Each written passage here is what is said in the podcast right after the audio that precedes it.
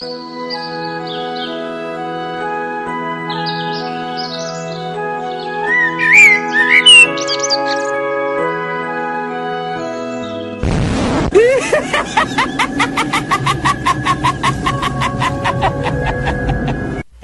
está ouvindo FGCast, o podcast do portal Filmes e Games. Senhora McNeil, Sim. sou o Padre Mary. Entre. Obrigado. O Padre Carras está. Está. Padre. Ele já chegou. Padre Carras. É uma honra conhecê-lo, padre.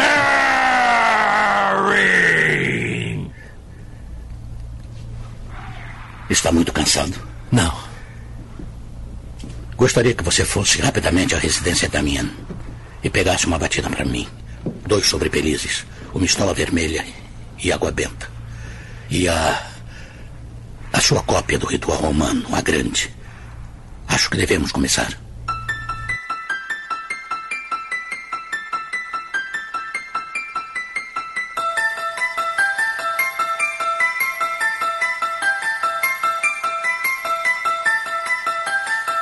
Fala galera, Mal Franco falando aqui.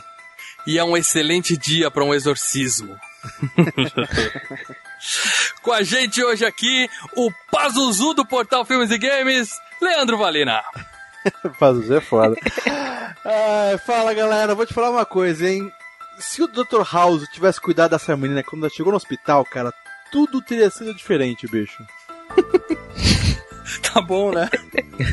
Com a gente, o especialista Marcelo Paradela. Pois é, e mais capeta que o demônio, só o diretor desse filme. E com a gente de volta ao FGCast, com muita honra, recebemos aqui de novo o ser da meia-noite, Diana Sartório. E aí, meu povo? Eu só quero saber por que, que o Jason não tá nesse filme. Tudo teria sido muito mais melhor de lindo. É isso aí, galera. Hoje é FGCast especial número 66. Meia. Não, meia meia e um meia entre parênteses. É, como dificilmente essa porra desse programa vai durar 666 episódios. Por que não? Que isso? Lógico que vai. Olha, Sei tem não, boatos cara. aí que vai virar semanal isso aí, cara. Vocês ouviram boatos que a FGCast vai virar ouvi, eu semanal? ouvi, eu ouvi. Ô, vocês estão contratando gente? Estão com no dinheiro assim? FGCast 65, Tá- escuta lá. Tá sobrando, tá sobrando. É, eu ouvi boatos que se virar semanal o editor se mata, então fica difícil também, né? então a gente tá meio que antecipando o nosso cast 666 pra falar daquele que é considerado por muitos, não por mim, como o maior filme de terror de todos os tempos. Se você falar É. que o Babadoc é melhor que esse, mal eu te digo agora. A Babadoc é bom, hein? Não, Ah, Ah, mas não é melhor, gente. Não, Calma claro, lá. Não, é não. lixo, é lixo. Ô Dai, mas antes da gente ir pro nosso bloco de leitura de e-mails e tudo mais, aproveita e faz seu jabá aí, fala onde o pessoal te encontra, pra quem não te ouviu na última participação aqui na FGCast, por favor. Vocês me encontram aqui na minha casa, rua Madruga Mentira. Cuidado. Nossa, Vocês me encontram no SextaCast, sextameianoite.com, junto com os meus queridos amigos Marlon Master e Evandro Saldanha. Que vivem furando com a gente no, dia da gravação, eles sempre arrumam um compromisso, né? Mas beleza. É um ridículo, eu nem vou falar o que ele tá fazendo hoje pra não ficar chato. É isso aí. Então a gente volta pra falar tudo do Exorcista, logo depois do nosso bloco de e-mails, tweetadas e, como diz o Leandro, facebookadas.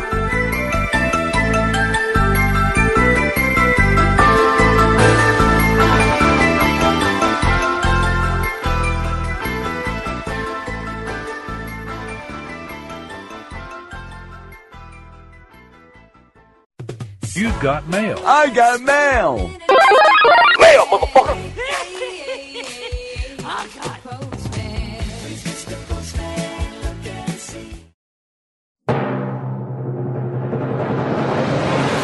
Fala, Leandro, onde é que a gente tá agora? Mal, agora temos a leitura do podcast de videogame PS2. Esse podcast, ele vai fazer que todos os outros podcasts agora, vai mudar agora. Vai, antes era 10 de filme e 1 de game.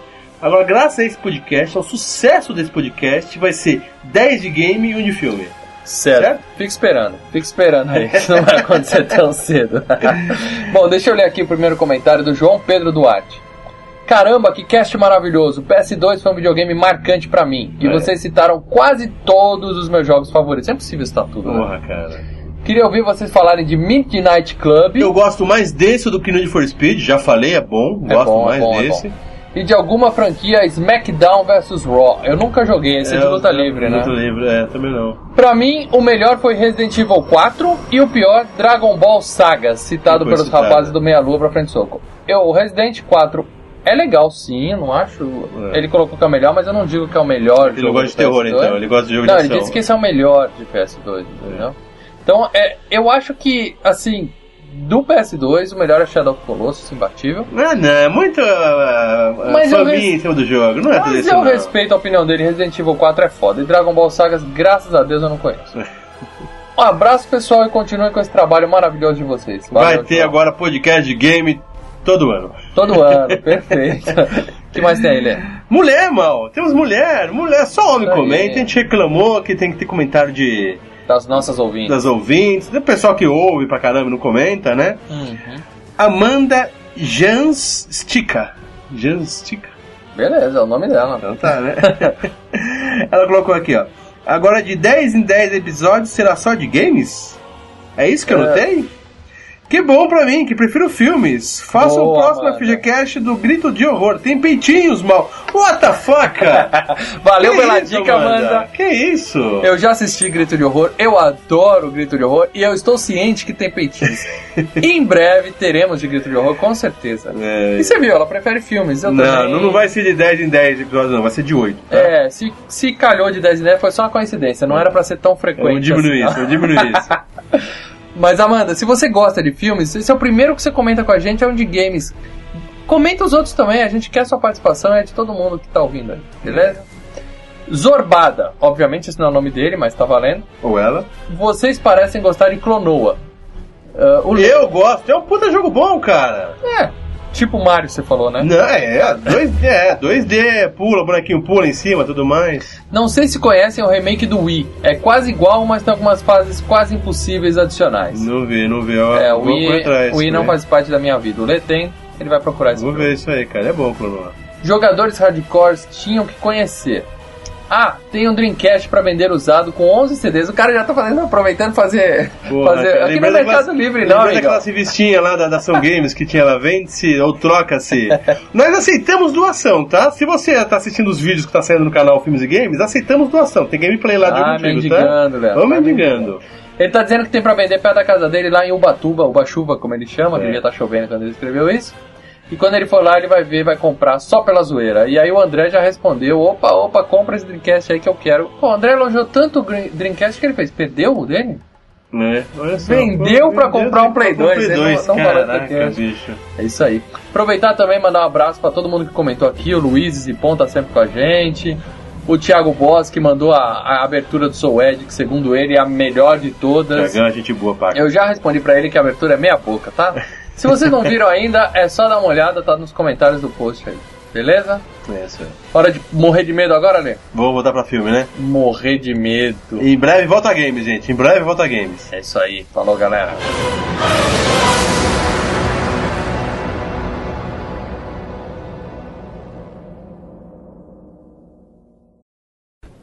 Acha que devo levá-la a um psiquiatra? Não. Acho que deve esperar para ver o que acontece com o Ritalin. Acho que é a resposta. Está bem. Vamos esperar duas ou três semanas. Tá bom. As mentiras que ela conta fazem parte disso, né? Mentiras? Diz que a cama sacudiu, esse tipo de coisa. Já notou se sua filha é pragueja? Se diz obscenidades? Não, nunca. Hum, interessante. É similar a coisas como as mentiras. Mas Não é característico dela. não entendo, ela não pragueja. É, bom, ela falou muitas coisas enquanto eu examinava a senhora McNeil. Ai, é difícil acreditar. O que, que ela disse? Bom, o vocabulário dela foi bem extenso. Me dá um exemplo. O que, que ela disse? Especificamente, o que, que ela disse? Especificamente, Sr. McNeil, ela me aconselhou a ficar com os dedos longe da. de- droga da vagina dela.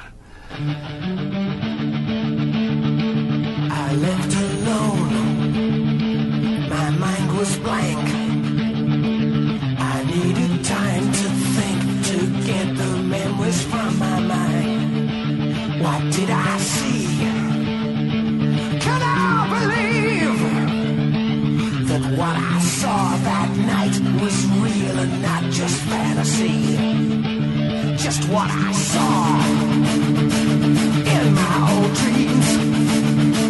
Were the reflections of my Walkman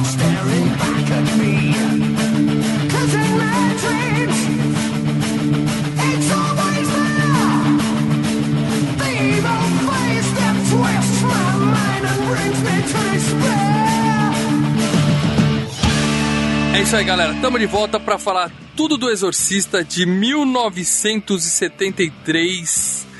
Então, Dai, você como convidada super especial, por favor, a gente tem uns ouvintes com mais ou menos 20 anos de idade, apesar desse ser um filme obrigatório pra todo fã de cinema, eu aposto que tem gente que não sabe do que, que um filme chamado O Exorcista fala. Então, por favor, passa um resumo pra essa galera, por favor. Mas como é que a pessoa não sabe o que, que um filme chamado Exorcista fala? Olha, você vê alguns comentários que a gente recebe, você vai ver que tem cada doido ouvindo a FGCast. Meu Deus do céu. Um abraço pra vocês, doidinhos. Bom, uma atriz que mora em Washington, tomando consciência que a sua filha de 12 anos está tendo um comportamento completamente assustador, deste modo ela pede ajuda a um padre, que é também um psiquiatra.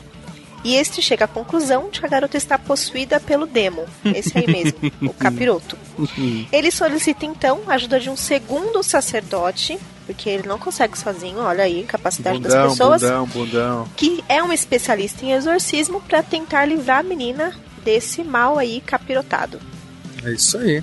Em resumo, é isso. Agora, vale lembrar o seguinte: a gente tá falando de um filme de 1973.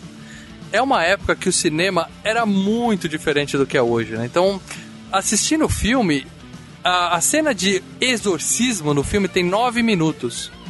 A versão do diretor, que foi a versão que a gente viu para gravar esse cast, tem 2 horas e 12 minutos, sendo que 9 são de exorcismo. Ou seja, o ritmo do filme em si é outra pegada, né, cara? Eles perdem muito tempo. Não, não, não diria perdem, né? É o estilo do cinema. Eles passam muito tempo do filme explicando o background de todo mundo, né? Contando a história Cara. da menina. Maravilhoso. Os filmes deviam voltar a ser assim. Você tá meio devagar também, para dela. Agilidade, Ok, cara, agilidade. Não, que é isso, que é isso, que é isso. Os filmes de hoje são uma bosta comparado a esse. Esse, esse filme é foda. Ah, Os anos 70 foram a melhor década de cinema. Discordo. Esquece. Esquece. Não.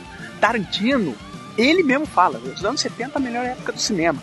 Ele mesmo fala. Os filmes meus não se comparam com aqueles filmes. Bom, eu parto do princípio que os anos 80 foram a melhor década em absolutamente tudo.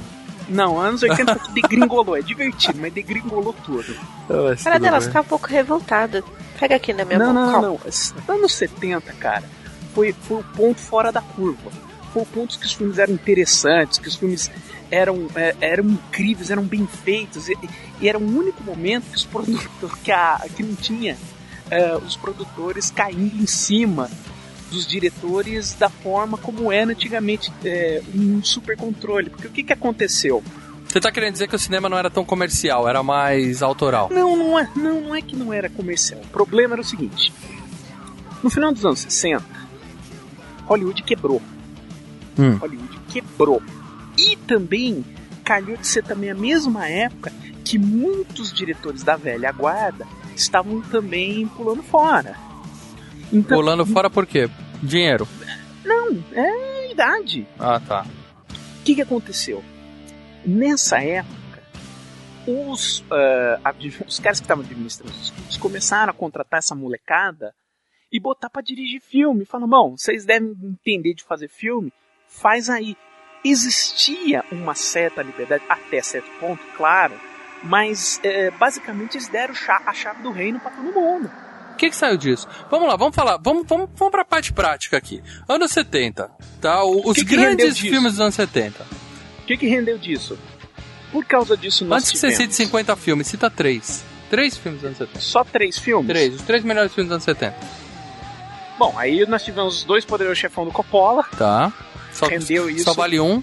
O próprio Apocalipse Sinal do Coppola. Ruim. Nós tivemos o Exor... nós tivemos o Exorcista, que nós vamos citar hoje aqui. Certo. Ah, tivemos tivemos o Mesh do Altman, tivemos o Spielberg tendo oportunidade, embora do Spielberg era um projeto mais de estúdio, mas ele pôde É... Aquele do caminhão, do, do- da perseguição? Não, o tubarão. Ah, o tubarão, tá. Tubarão, ele pôde. Ele pôde estourar os dias de prazo, entendeu? Uhum.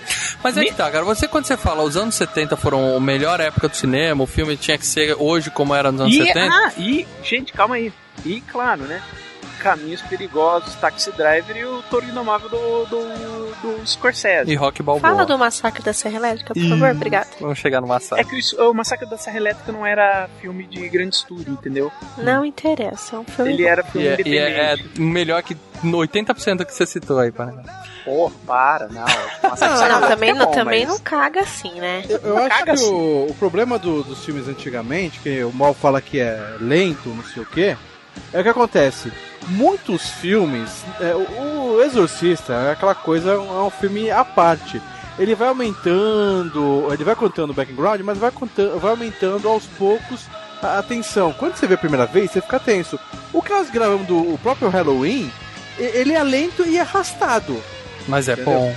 Não, é bom, Ah, o mas, Exorcista também. mas é muito mais arrastado que o Exorcista. Não, mas se você pegar Exorcista- qualquer. É isso que eu tô falando. Se você pegar qualquer filme. do- quer dizer, a maioria dos filmes dos anos 70 era esse o ritmo. O pessoal tava preparado pra ver esse tipo de filme. Se você jogar um filme dos anos 90, anos 2000, pro, pro espectador dos anos 70, eles iam boiar, eles não iam entender. Peraí, o que aconteceu? De onde veio esse assassino? Por que matou essa menina? Eles iam querer saber, porque era como eles estavam acostumados, entendeu? Era o cor... E também é questão de corte, né? É, ficou um negócio muito mais clipado, né? Quase como se fosse um videoclipe. Mas o que, que aconteceu? O que eu falei que era ponto fora da curva? Eram filmes sensacionais que foram desde 69 até 80. Que 80 o que aconteceu? O Portal do Paraíso quebrou a MGM, quebrou a. a- e com isso, ah, a turma que passou durante 10 anos tentando entender como funciona o mundo, ah, a administração de cinema, conseguiu dar a volta por cima em termos de produção, né, de, de tomar as rédeas de novo para pra, as corporações, exatamente com a invenção do- de blockbusters como Tubarão, eh, Guerra nas Estrelas, e isso meio que virou, nos anos 80, voltou tudo para a mão de, de- dos caras do estúdio. Olha, você faz assim e boa. Poucas pessoas nos anos 80 começaram, eh, tiveram liberdade para fazer exatamente o que queria. Acho que é um dos poucos era o Spielberg, devido ao sucesso que ele tinha. Agora, O Exorcista foi um blockbuster. Foi? Foi, Opa. porque criou um zum zum zum na época, tem várias cenas no, no O YouTube. Exorcista, é- é- acho que é um, é um dos. Se for ajustar a inflação, é o filme de terror mais é, que mais teve grana É. na história. É, é o filme censura R, né? Que com maior bilheteria da história, pela inflação. E da Warner Bros. é o, o maior de todos também. É, Acho que censura R agora é o 50 tons de cinza, viu? Ah, não. Não faz Não, não, não. Faz não, Não faz vamos não. falar disso, não. Mas tem vários vídeos no YouTube que mostram a reação da galera na época. E aí mostra filas e mais filas nos quarteirões em volta do cinema, todo mundo querendo Ah, assistir o fala filme. que teve neguinho que desmaiou, que vomitou, que passou mal, né? Tem- Fala que tá- teve, não. cinema. Teve neguinho que vomitou, que desmaiou e passou mal. Claro. Toda a sala de cinema tinha pelo menos uma pessoa passando mal, desmaiando. Teve um cara que processou a Warner Bros. porque ele desmaiou, caiu e quebrou o queixo. E processou e fez um acordo e ganhou uma grana. Ah, eu tenho um relato real. Minha mãe assistiu no cinema, na época dela, não. Ela, minha mãe é de 1960. Quando saiu, ela foi assistir no cinema. E ela, na verdade, a primeira vez ela não conseguiu assistir, ela foi embora. Ela falou que a, que a, a cena já. Logo no começo a gente vai falar mais pra frente. Mas a cena do crucifixo ela não aguentou. Tava to- muita gente se chocou, ela começou a chorar e ela foi embora. Aí ela falou que depois de algum tempo ela foi assistir novamente em casa. Todo, toda a sessão tinha paramédico atendendo o nego que vomitava, passava mal, desmaiava. Por que isso? A gente tá falando de 1973. O pessoal não tava acostumado a ver isso. Foi um, não foi um tapa na cara, foi um murro no meio da Mal, cara. Você fala que o filme é arrastado, mas a primeira, vendo a primeira vez, você você fica tenso cada segundo. Mas é isso que eu ia dizer, eu não, Não, acho eu- o filme arrastado. Eu falei acho que o filme ritmo do tenso. filme é outro. Eu não falei que o filme é ruim, nem lento por causa disso.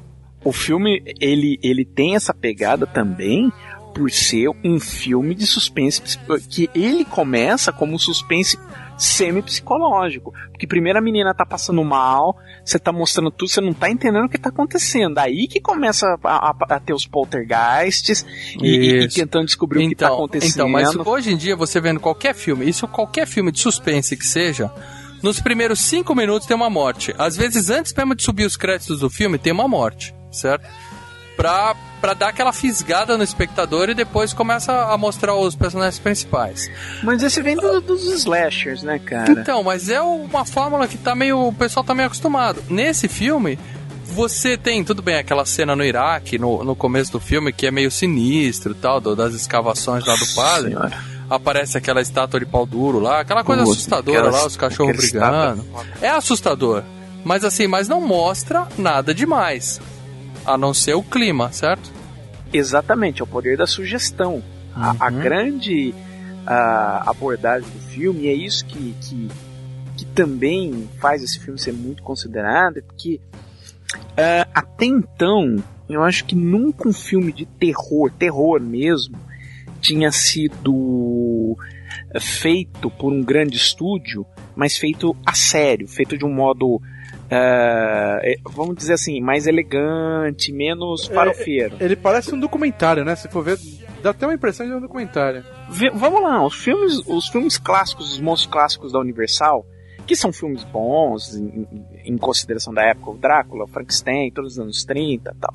Mas eles eram, queiram ou não, eles eram uma espécie de, olha, um monstrão, era um negócio meio. Era pra adolescente, né, cara? Não, é, é, seria. o- Vamos dizer assim. ah, olha, seria o Jason daquela época. Ô, ô Dai, o Marcelo chamou o Jason de farofeiro. Manda um recado pra ele, Dai.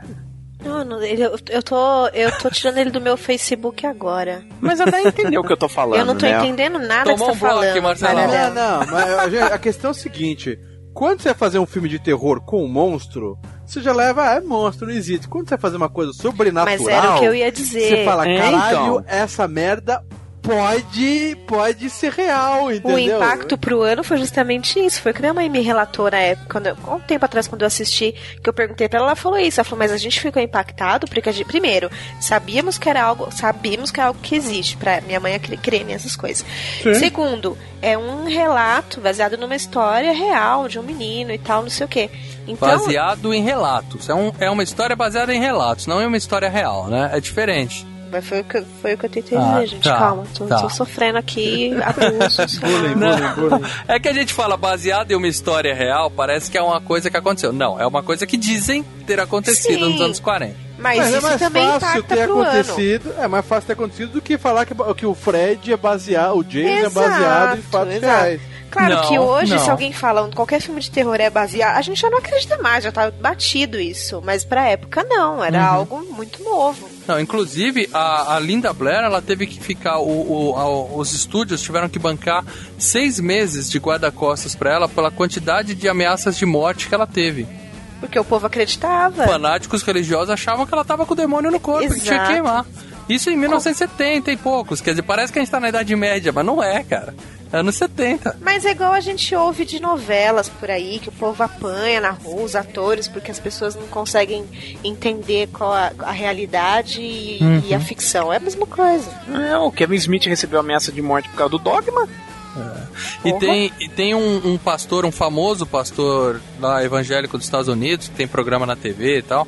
Ele até hoje tem uma campanha querendo queimar os filmes originais do Exorcista, porque ele jura que o demônio tá ali na, na celulose É, lá daquela claro, película lá e claro. tem que ser queimado. O, o que eu tava falando também era o seguinte: Sexta-feira 13, o que, que rendeu de, de atores pro cinema? O Corey Feldman, né? Kevin Bacon. É, Kevin E o Bacon. Kevin Bacon, e o Kevin Bacon. Kevin Bacon e o Corey Feldman. Mas o, o Exorcista, ele já foi escalado com atores que já à época eram considerados, eram Menos bons. a coitada da Linda Blair, né? É, Coitada a da Linda menina. Blair era Ah, menina de é. 12 anos, aí você ia ter que... É, mas aí chamaram ela pra fazer o segundo e ela se mostrou uma rechonchuda péssima Nossa atriz senhora, e acabou a carreira dela ali. dois. Falam que foi o Exorcista que acabou com a carreira dela, porque ela ficou marcada, não. Foi Não, foi porque dois. O 2 ela mostrou que é uma péssima atriz. E aí Não, ela ela ficou não marcada. tem tanto talento. É, A Turmirim é uma. é, A Turmirim você pode ver que é muito complicado um cara que fez sucesso quando era criança fazer sucesso Isso, adulto. verdade. Cadê o Macaulay Culkin? Ah, tá drogado por aí, né?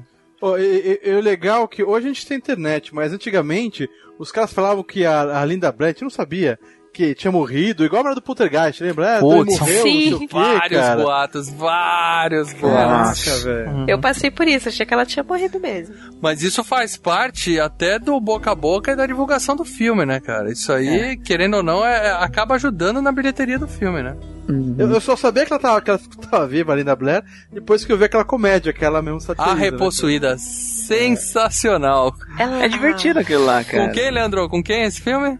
Com Quem? o cara do Taken lá, o Lion Isso, Nilson. Liam Neeson. Eu quero É, saber seu quem que maluco. ela é no Pânico. Ela é uma repórter. Ela é uma repórter não creditada. Ela aparece no Ah, Pânico. ela, acho que ela aparece no Uma início, daquelas né? repórteres que secam É. a menina. Nada demais. Foi só realmente uma homenagem de, Coitada. de fã. É, é. Dirigido por William Fredkin. Esse cara tinha feito Operação França em 71, assim. Puta filmaço. Que é um filmaço. Eu confesso que eu vi no Super Cine nos anos 80 e faz uns 30 anos que eu não revejo esse filme. Mas é um filme consagrado. Que foda. Gene Hackman trabalhando pra caralho. É É, um filmaço, Eu lembro que tinha uma perseguição de carro Secção de carro, cara, é foda. Mas depois desse filme, aí começa o papo da maldição. hum, Nada mais assim, né? Famoso. né? Na verdade, o que que é com o William Friedkin é que, vamos lá, já vou entrar por que que eu, a- a- na minha frase de abertura. Ele é um cara maluco. Ele é um cara com sérios problemas emocionais. Se chama Paixão pela Arte, Marcelo. O que ele Não, não, fazia é- era paixão pelo cinema. Sim, claro, deixar o- os atores quase surdos, Sim. deixar a, a atriz do filme permanentemente com problema na coluna. Sim, quebrar a costela é, de uma menina de 12 anos. É, pois é. Faz parte. É, é, Arte, e né, gente? É, loucura, fora. mu- arte. É, é, então me explica por que, que a namorada dele na vida real ele forçou dois abortos nela. Né? Arte. É, é Ele arte, filmou né? também? Ele filmou também, não? Não, é porque ele não queria o bebê. Gente, ele o é cara maluco. foi casado quatro vezes. O que, que vocês estão esperando dessa vida? Ninguém aguentava vocês, Mas qual cara. diretor de cinema que não foi casado pelo menos três vezes? É difícil. É, Ninguém mas aguenta, não. situação loucas. É, não, mas ser. esse cara ele tinha sérios problemas. Uhum. Sérios problemas. Temperamento. O cara era. E, e não é que no set o cara se transformava. Não, o cara era assim.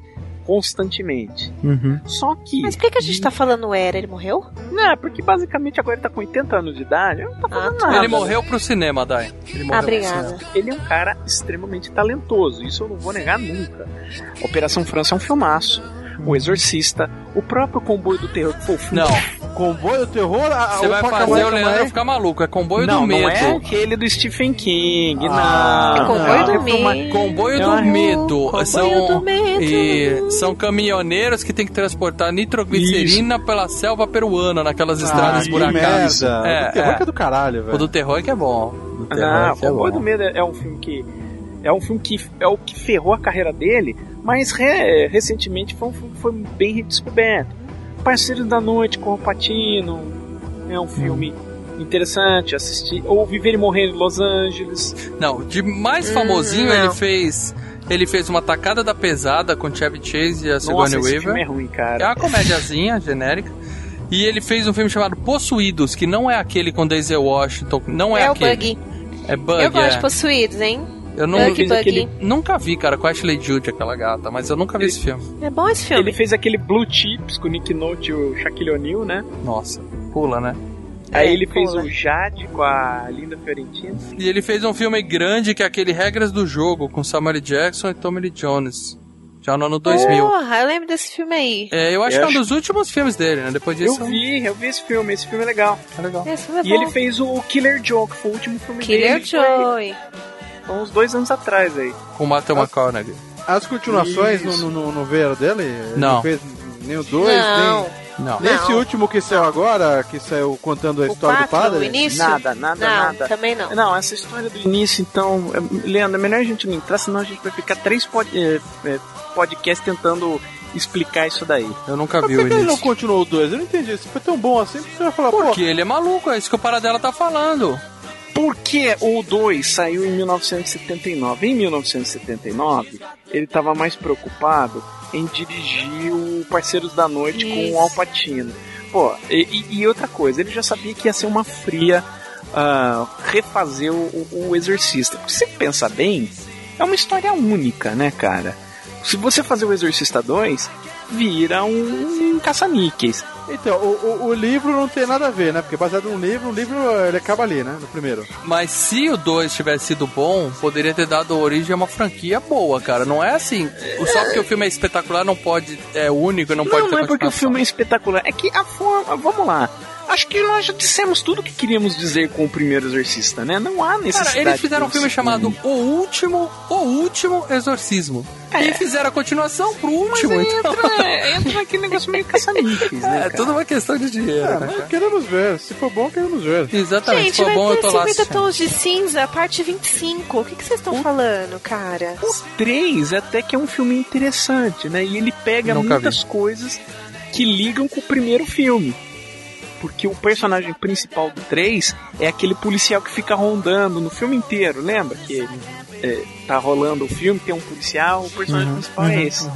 E, spoiler, você descobre que o Padre Carras não morreu. Não, ele não morreu, ele virou o Pazuzu. É, ele ficou possuído.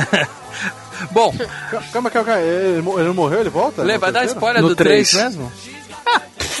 Acho que nós nunca vamos fazer desse daí, É, então. Porque vale dizer que esse filme é baseado num livro, né? de um- E o cara que fez o livro fez o roteiro pro filme. Né? E fez o roteiro e dirigiu o 3. Ah, então, aí o que acontece? A partir do segundo, eu ia falar exatamente isso. Que a partir do segundo, aí a- o cara pode pegar a história e levar pra qualquer lugar. Né? Uhum. Mas se foi o mesmo cara que fez, então, em teoria, poderia ter uma sequência que faz sentido com o, com o livro original. Então, é o que, que ele fez? Ele adaptou um outro livro dele, que tinha alguns conceitos, não era uma continuação do, do Exorcista, mas aí ele adaptou colocando personagens do Exorcista. E aí fez o Exorcista 3. É, dinheiro, dinheiro. E, e quem lê o livro fala que o filme é fichinha, fichinha perto do livro. Que o livro é muito, muito pior. A cena do crucifixo, que todo mundo cita aí, que a Diana citou que é a cena mais impactante do filme. É, no livro, a menina se mutila, né? Ela arranca um pedaço da vagina com o crucifixo e goza.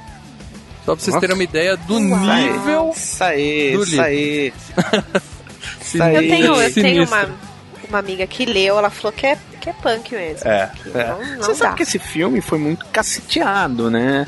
É, Por quê? Porque, é, porque ele foi visto como uma alegoria sobre a puberdade feminina. Ah, mas aí cada um interpreta. Uau! É, tá que eu pariu. É, é uma visão machista, que é a menina que descobre o sexo e está possuída pelo demônio. Então teve, muito, né, teve muita gente descendo sarrafo no filme por causa disso. Não ajudava muito o diretor ser um maluco, né? É, tem, tem antigamente, ou até hoje em dia, em algumas culturas, né, esse tipo de coisa ainda é pregado, né, cara? É absurdo, mas fazer o que, né? Bom, temos a, a já citada Linda Blair, que é a coitadinha da menina, ela fez 71 filmes. Ela não é uma menina que, assim, só, só fez o Exorcista, ela trabalhou. Mas o primeiro Mas- foi o Exorcista. Não, ela já tinha uns dois ou três filmes, ela já era uma atriz, sim, assim. É, três mirim, né, É. cara? É, o Ah, Exorcista você foi o terceiro filme dela, coitada. Isso. E aí ela fez também o Exorcista 2, fez A Repossuída com Leslie Nielsen, que é o segundo melhor filme dela. E ela fez Um Amor de Família, ali, que eu tenho que citar aqui, porque é a melhor série de todos os tempos. E, cara, quem que ela é? Se- Na sétima temporada tinha o Seven, que foi um filho que eles arrumaram que foi deixado na casa deles por um casal de caipiras. Ela era a mãe do Seven, que abandonou o moleque lá na casa dos Band. E fez o Pânico, né, que a gente citou aí. Ela fez um filme de, de, de mulheres na cadeia, né? Um negócio, um negócio assim, eu lembro disso. Confesso que eu não sigo a carreira dela, não, viu, cara? A mina é ruim mesmo. Saiu aqui no Brasil pela América Video Filmes, então você já imagina como deve ser a coisa. E ela foi, ela foi contratada para esse filme. Depois, primeiro o diretor chamou a Jamie Lee Curtis do Halloween e a mãe dela não deixou. A mãe dela era uma atriz famosa já, né? E É, Janet Leigh, né? isso, e ela vetou, falou: "Não, minha filha não vai fazer esse tipo de, de filme não", tal, e vetou. E a Linda Blair foi escolhida, o, o diretor já tinha feito milhões, milhares de, de entrevistas com atrizes mirins, já estava até considerando a possibilidade de contratar uma anã pra interpretar. Mentira. É, porque a- o nível de interpretação exigido nenhuma criança conseguia fazer, né? E, aí ele, ele entrevistou ela e ele falou, você sabe o que, que, que vai acontecer nessa cena aqui? Aí a menina fala, sei, ela pega o crucifixo e ela se masturba. Aí ele fala, e você sabe o que é masturbação? Ela fala, ah, tocar uma, né? aí ele falou, Uou. e- aí ele falou, você fez, já fez isso? Ela fala, pô, quem? Você não? Aí ele falou: pronto, essa menina aí tem a. Caraca, mas quantos anos ela tinha na época? 12. É, 12 anos. 12 ela virou, anos. eu toco seririca. É. Pô, mas você sabe o que é isso? Ué, você não toca punheta? Ela falou nesses termos, cara. Exatamente assim. Meu Deus. Eu acho que o diretor foi um pouco imprudente da parte dele de contar isso. isso nos extras É. do DVD, né? Mas ele contou. É, mas Então era entrou pra uma- história. Mas, mas já era uma coisa meio. é, já meio que domínio público. Uhum. Então, tá, no esse DVD já não, não, não interessava mais. O, o, o interessante disso tudo é que esse filme passou de- na mão de muita gente, né, cara? Muitos diretores foram cotados pela Warner para dirigir esse filme, né? Porque o livro já era um best-seller. Era o mesmo caso do Poderoso Chefão. É, achei que você ia citar 50 tons de novo. Já Não, chega. para. Era o Não, mesmo. chega, gente. Embora o Poderoso Chefão tinha sido passado pro Coppola antes do, do livro se- estourar. Mas era isso, era um livro de sucesso e estavam procurando alguém para dirigir. Uhum. Curiosidade, o John Borman, que dirigiu o segundo, ele não queria dirigir, ele passou a chance de dirigir esse primeiro, porque ele falou, cara, eu não quero apostar a minha carreira no desempenho de uma menina de 12 anos, entendeu? Uhum. Porque é complicado. Dirigir criança, criança e animal é um inferno, cara. É muito difícil. A pessoa ainda tá é, imatura para poder chegar em tal emoção. Não, eu- eu- a menina mandou bem, mas a maquiagem, os efeitos sonoros, Sim, até ajudou muito, Aliás, né, a cara? maquiagem desse filme é um, é um caso à parte. O Max É. von Sydow ali, Espetáculo. cara, o Max von Sydow ali tinha 40 e poucos anos. Ele tava parecendo como ele é hoje. Não, e vale dizer o seguinte, a Linda Blair foi indicada ao Oscar de melhor atriz coadjuvante e era tida como barbada, vai ganhar fácil. Só que aí o pessoal da academia descobriu que a voz do demônio ela estava sendo dublada por uma outra atriz adulta, entendeu? Que foi inclusive uma atriz que, que ela quando quando terminou as gravações, ela falou: "Não, não precisa me acreditar porque deixa como se fosse a menina e tal, né?" a, a Mercedes McCambridge, ela é uma atriz das antigas, né? Bem old school. Então, naquela época isso era muito normal, entendeu? É, só que ela não aguentou, né? É, ela É, quis a fama, ela falou, ó, fui eu que fiz a voz do Bassuzu aí, eu quero, quero, quero. E aí a academia eh, ficou aquela, aquela contradição, né? A gente pode dar o prêmio de melhor atriz pra uma menina que nas melhores cenas ela tá sendo dublada, né? E aí ela acabou, não, não desclassificaram ela, mas acabaram dando o prêmio pra outra atriz que eu não faço a menor ideia de quem seja. Mas ela ganhou o Globo de Ouro, não ganhou, não? Venceu o Globo de Ouro como atriz coadjuvante. Deve ter sido antes de descobrirem o negócio da dublagem. Com certeza, né? É. Com certeza. A gente tem também a mãe dela, né, que é a Ellen Burstyn, É, que é uma atriz De pezinho, né? Já de era respeito. consagrada, ela fez 150 filmes desde 1958, mas eu confesso que de todos os filmes dela, o único que eu reconheci na lista foi Interestelar de 2014. Ah, cara. É. Ela fez Hacking for a Dream, o Hacking para um sonho. fez a fonte da Excelente. vida. Passo. Excelente ela tá lá. Pelo amor, você é louco. Vai embora. E fez um filme do Scorsese, que foi o filme que ela finalmente ganhou o Oscar, né, cara? Que foi o Alice Não Mora Mais Aqui, que é um puta Isso, filme e ela puta- tá incrível nesse filme. Puta filme Bom, também. ela é a filha do Matthew McConaughey quando ele volta no final do... Spoiler, no final do Interestelar, encontra a filha velhinha, é ela, na cama lá doente. Finalmente, né? É uma referência Caralho. as outras aí E ela tá viva ainda, cara? tá viva. Aliás, você Tá. pode sair perguntando se tá vivo, que eu vou te falar, tá? tá por enquanto, tá todo mundo vivo. Pô, vocês não assistiram quando o homem é uma mulher, não? Com as suas esposas, suas mulheres? Não, eu tenho um problema com o cabelo do Andy Garcia, cara. Tu- Vocês são muito chatos. Aquele cabelo dividido no meio dele me dá raiva. Esquece o cara Igual. e vê a mulher lá no filme. Tá lá também. Bom, Max von Sydow, 1929 ele nasceu, Leandro. Pergunta se ele tá Cara, vivo. lendário. Tá vivo. Tá esse, vai, vivo. esse vai, vai, vai durar um bom tempo ainda. é o cara do sétimo selo lá, não é, Marcelo? Isso aí não.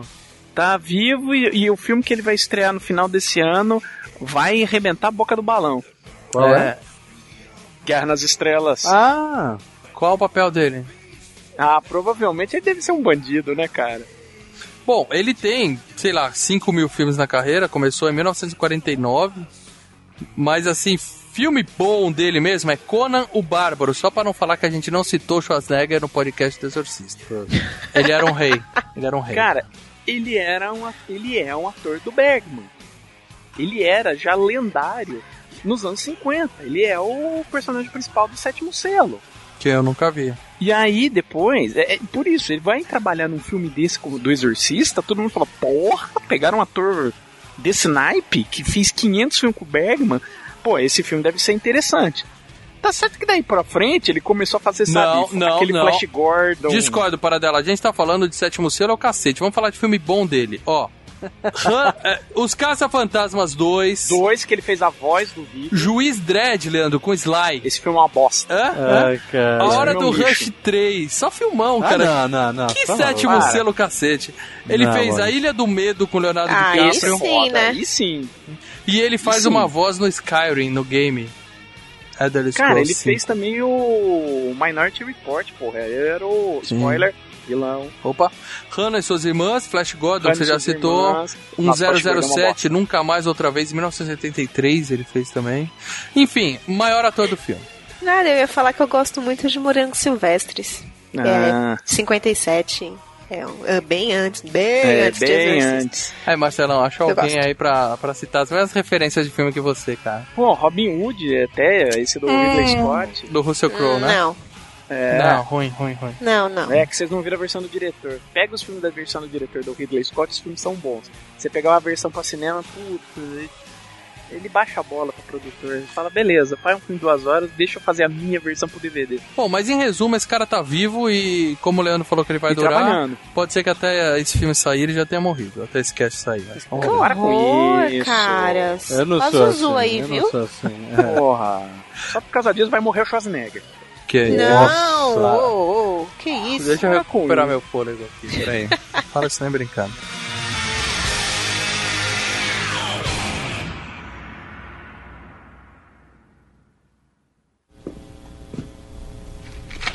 Bom, é, um sintoma de um tipo de distúrbio na atividade química elétrica do cérebro.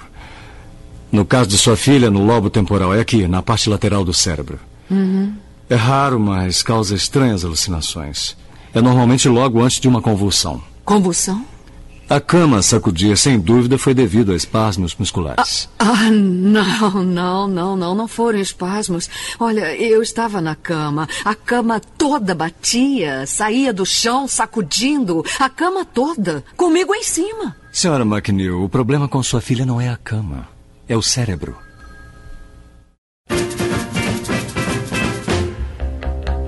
You look like an angel. Walk like an angel. Talk like an angel. But I got wise. You're the devil in disguise. Bom. Jason Miller como o Padre Caras, ele Esse, foi o primeiro esse- filme dele, né? Esse Exorcista, né? É um Zé ele, Ninguém. é, ele é um ator da Broadway, ele era um ator respeitado na Broadway, ele é um ator de teatro. Tanto que ele nunca eh, ficou fazendo muitos filmes mesmo, ele não se dedicou tanto ao, ao cinema. Ele é um ator teatral muito respeitado lá. E ele dá uma interpretação fodida nesse filme. Ele manda bem, manda bem. Ele fez também Exorcista 3 em 90, né? Que é o que você falou é. que ele voltou, né? Ele Morreu, mas não morreu. É. É. Bom, esse também tá vivo, Lê. Agora tem o Jack McCogran, que morreu antes do filme estrear nos cinemas. Que aí Quem que começa aquele papapá, né? Quem que é esse cara? O, O diretor do o filme namorado da mãe da menina, o diretor que tava gravando com ela lá em Washington. Que morre durante o Que filme. morre no filme mesmo. Isso, que a menina É. joga Então. pela janela. Ele morreu antes do filme estrear, ele morreu duas semanas depois da estreia da, Ah, das mas filmagens. aquele papo que ele morreu no filme não é, não é só pra. "Ô, o cara morreu mesmo, vamos matar ele no filme também. Não, ele Não, morreu não, não. depois das Não. filmagens. Debo- depois das filmagens. E ele morreu como? Ele caiu de uma escada? Ele morreu de pneumonia. Tan, tan, tan. É o que dizem. Ah, é, é. A história é que ele morreu de pneumonia, mas deve ter sido alguma coisa terrível e inexplicável. Caixão Além fechado, disso, né? a gente tem o policial, né? Que é o É o Lee Jacob. Lee Jacob, que o Marcelo citou. Ele também morreu em 76. É, outro ator muito. Caralho, três também anos depois? Olha ali, três anos depois do filme. Tan, tan, tan. É maldição. Só pode Não, ser mas maldição. ele é um. Ele era um ator já de. de- de- é o que ele chama de character actor, né? Um ator de, de interpretação. Ele não é um ator galão, um ator de herói de cinema. Ele é um ator bom de atuação que faz o papel coadjuvante, que carrega um filme se precisasse ser um filme de atuação. É um bom ator. E como ele morreu, o papel dele, que é o papel principal no Exorcista 3, foi feito pelo George C. Scott. Bom, o que vale dizer é o seguinte: para um filme que tem, a gente tá falando de 73, ele tem o quê? 42 anos que esse filme estreou. Na verdade, é 41, porque ele estreou no final de 2073. Tudo bem, ele tem mais de 40 anos de estreia. Opa. Pra...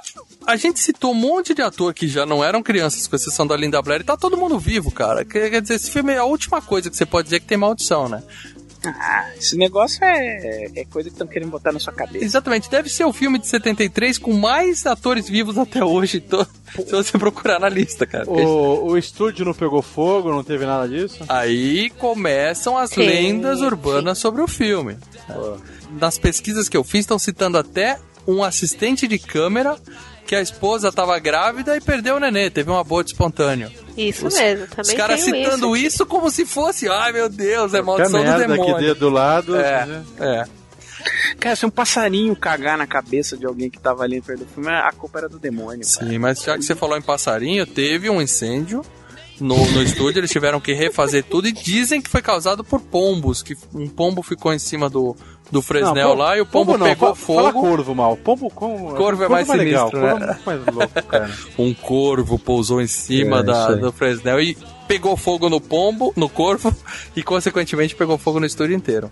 Eu digo que foi É. o Friedkin. Foi combustão espontânea, não foi no, no passarinho? Não, ele mesmo que sabotou o, o set porque não tava do jeito que ele queria e o estúdio não queria refazer. Não duvido, né, cara? Porque... Cara, ele, ele conseguiu atrasar o filme em seis semanas porque o set não estava do jeito que ele queria. Não, Meu mas Deus. dá uma diferença legal. O 7 diz o Sim, 4. O sim. 4 eu, não do. tô do... dizendo, eu não tô dizendo que o resultado Se é aquele não esquema da legal. fumacinha lá, cara, legal pra caralho. Não, eu tô falando é, engenharia mesmo, com, é, montar o set, entendeu? Construir, porque Uhum. aquele apartamento que a gente vê no filme não é um apartamento, é um set de cinema, tá dentro de um estúdio.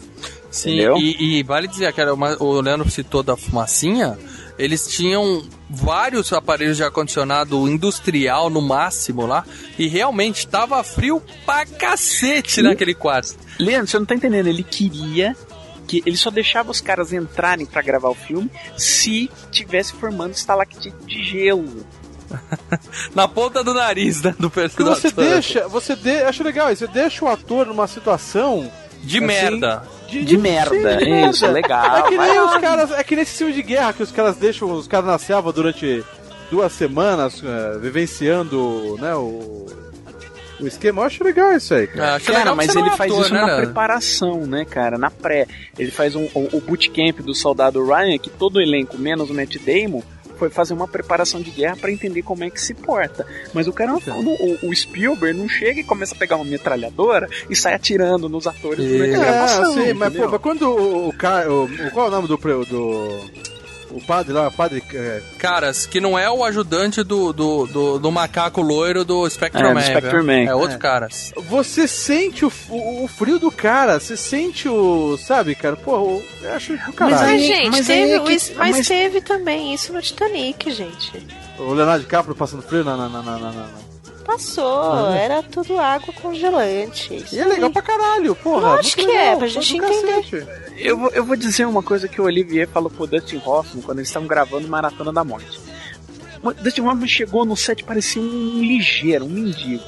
Tudo fudido e tal. Aí ele só ficou de lado escutando o Dustin Hoffman. Não, porque pra fazer esse papel que eu tenho que correr, que eu tenho que estar fudido, então eu tô correndo, eu tô me matando, eu tô me. me, me- Me, me, Sabe? mijando. batendo no meu dente aqui, porque tinha uma sequência de dentista e tal.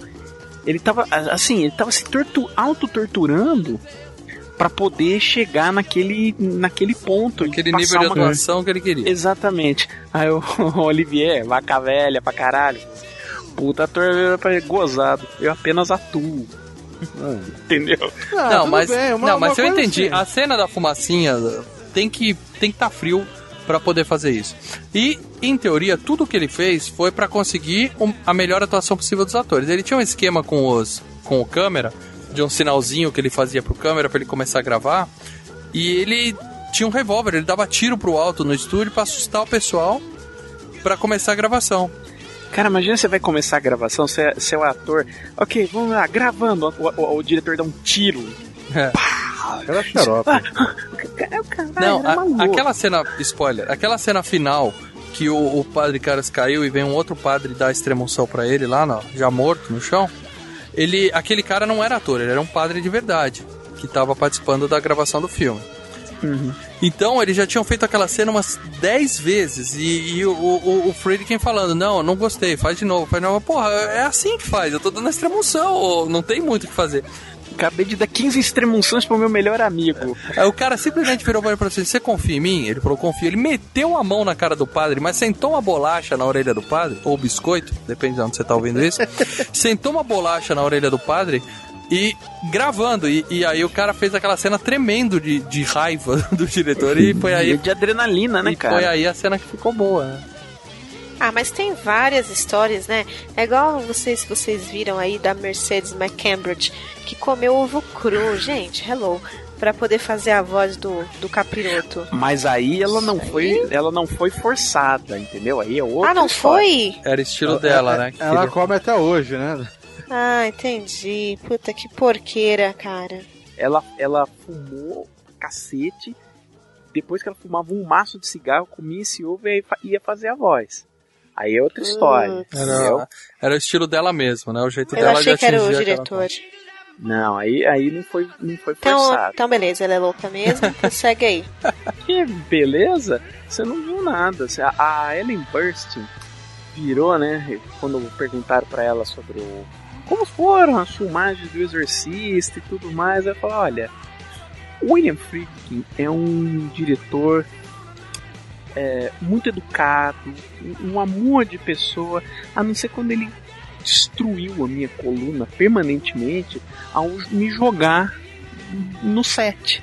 Naquela Uhum, cena da, do, da masturbação. Isso. Ela tem até hoje uma lesão na coluna, né? Sim. disso. Exatamente. Sim. E a menina, ela, aquela cena em que ela tá na cama indo pra frente e pra trás, feita uma maluca, ela não tá levantando, fazendo abdominal ali. É, é semelhante ao que a gente comentou na primeira cena do Tubarão, que a gente fez na Fichecast Tubarão. Que número que é a Fichecast Tubarão, Leandro? Dois. Boa tentativa. O que acontece? A menina tava amarrada na cintura por uma corda e tinha um cara atrás da cama, né? Atrás do, do set, e ficava a corda, puxando a menina pra um lado e pro outro. E aquela cena em que ela tá gritando, para, para, faz ele parar, faz ele parar, ela tava É verdade, falando né? do cara que tava puxando a corda, que tava machucando ela. Não é faz o demônio parar nem nada disso. E o diretor gostou da cena e ficou. Tá no filme até hoje. Ah, a cena que ela que a, que a Ellen Burstyn arrebenta o Cox é a que foi pro filme. Sim. Ah, logo depois do Me Chupa, ela é jogada, ela cai no chão. Você vê a cara E ela dá um dela. grito, né? É. Esse cara, esse cara é xarope, né? O cara é xarope de tudo, né? Não, ele é legal, é válido, né, Leandro? Você tá falando que era válido, Não, uma né? coisa é botar um. um, um ar- ó, vamos aumentar o condicionado 3 graus aqui negativo. Uma coisa é isso, outra coisa é começar a dar porrada na galera, né, velho? Mas, ó, é vale dizer o seguinte: o cara teve o resultado, né? O cara Sim. fez do jeito de maluco dele, pode ter queimado a carreira dele em Hollywood, tanto que não foi pra frente, mas ele teve o resultado. Foi um puta filme, né? Na verdade, ele queimou a carreira dele pela arrogância dele, né, cara? Não É, foi... então, é isso. É, é, foi- é- e o fracasso do comboio do medo que praticamente sepultou é, ó, as, as intenções deles perante o estúdio. Ele ainda conseguiu fazer um outro filme, mas ficou muito mais complicado pra ele. Como eu tô falando que é um puta filme, é o primeiro filme de terror indicado ao Oscar de melhor filme, né? O que, Uhum. o que considerando a gente que é fã de cinema, de cinema fantástico, o preconceito do Oscar com terror e horror é gigante até hoje. Não, existe um certo preconceito por parte da academia com tudo que engloba fantasia e comédia. Você vê que Fantasia é muito... nem tanto, né, Marcelo? Comédia e horror mais, né? Sabe qual foi o único filme de fantasia que ganhou Oscar? Foi O Senhor dos Anéis. É, Ganhou uma porrada ganhou deles, né? tudo, né? É, mas é. Que na verdade ganhou pelo conjunto da de três filmes feitos de uma vez só. Mas foi isso, cara. Você não tem. é, eu acho que a única comédia, se eu não me engano, a única comédia que ganhou Oscar foi o Noivo Neurótico, nem nem vaza. Cara, agora o filme tem umas cenas que fica mostrando o- um flash da cara do diabo. Vocês. Então, isso aí, isso aí já tava na versão do diretor, né? Não tinha na versão normal, tinha? ou Não tinha. O que vocês acharam dessa cena, cara? Isso eu achei meio galhofa.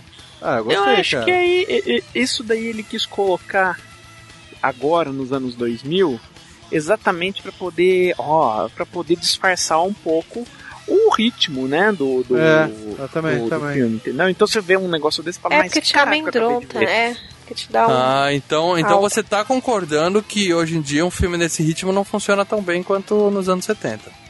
Certo? Eu não tô falando que não funciona tão bem, eu só tô falando que é melhor. Então. É diferente. Tá, mas- da diferentes. primeira vez, o Exorcista, Maurício, quem vai ver a primeira vez, cara, vai funcionar sempre, cara. Mas você, mas se borra, eu cara. Eu tenho, eu, eu tenho inveja do pessoal que viu o filme nos anos 70 no cinema e passou mal. Claro, o, o quem desmaiou não tem Ah, não inveja, tem inveja. porque isso aí Eu é não tenho inveja de passar mal, não, cara. Eu não nunca tenho, não. vomitando Tenho por aí. Quem não. vomitou no cinema e quem desmaiou no cinema é quem não devia estar lá. Agora, os fãs de, de terror que tiveram o prazer de ver esse filme naquela época no cinema deve ter sido uma experiência fantástica, né, cara? Porque hoje em dia, tudo, qualquer coisa que a gente vê no cinema, a gente já tá preparado pra isso. Então não tem mais um choque como teve em 73 esse filme. Exatamente. Tem muita coisa que, por exemplo, acaba entrando no léxico, né, de, de fazer um filme. Então, ah, os cortes clipados acabam virando parte da linguagem. Isso que você falou de ter uma morte no início acaba virando um clichê que. É, a gente já espera isso quando vai ver o usual, filme. Aham. Entendeu? Ó, deixa eu fazer uma pergunta só. Vocês falaram do. A gente falou do, do- do- desses flashes aí. O que mais teve na versão do diretor? Foi o flash, a masturbação e a menina andando Não, na a masturbação escada? sempre teve. A masturbação sempre teve.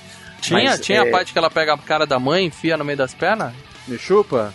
Tinha, se eu não me engano, Puta tinha sim. que O que tenso. tinha, o que aconteceu nessa versão do diretor é que ele fez alguns é, cenas estendidas, entendeu? Não tinha a cena da, Da escada. da escada, mas a cena que vinha antes tinha, entendeu? A cena da escada foi feita por uma, uma contorcionista contratada. Ainda bem, né? Não E- vai me dizer que era linda bem. Não, e ela tava amarrada pela cintura, né? Descendo a escada, né? Por, um, por cordas, né? Ela só tava fazendo a ponte ali, descendo amarrada com a cintura amarrada por cordas. E o diretor sempre disse que ele tirou aquilo na versão final que foi pro cinema em 73 porque ele achou que era muito forte. Porra E é nenhuma. mesmo, cara. mas porra Não, nenhuma, não foi por isso que saiu. Ele tirou aquilo porque ele não conseguiu apagar as cordas. As cordas ficaram muito evidentes na, na cena. E aí, já no ano 2000, no relançamento, eles apagaram digitalmente aquelas cordinhas e, e Hum, a acabou o cena problema. ficou show, entendeu? Ah. Mas a cena é espetacular, a Spider Walk. Espetacular. Cara, você não- é a última coisa que você tá esperando ver uma menina descendo a escada daquele jeito e babando sangue, cara. Não, Porra. porque tem aqueles filmes japonês que mostra o grito, que mostra as meninas descendo a escada, tudo contor- eh, se contorcendo assim, cara. Uhum. Porra, aí Exorcista foi muito antes desses filmes japoneses, né, cara? Sim, sim, criou, né? Agora, na cena original, na, de- dessa cena, tem o, eu vou pôr o link no, no post.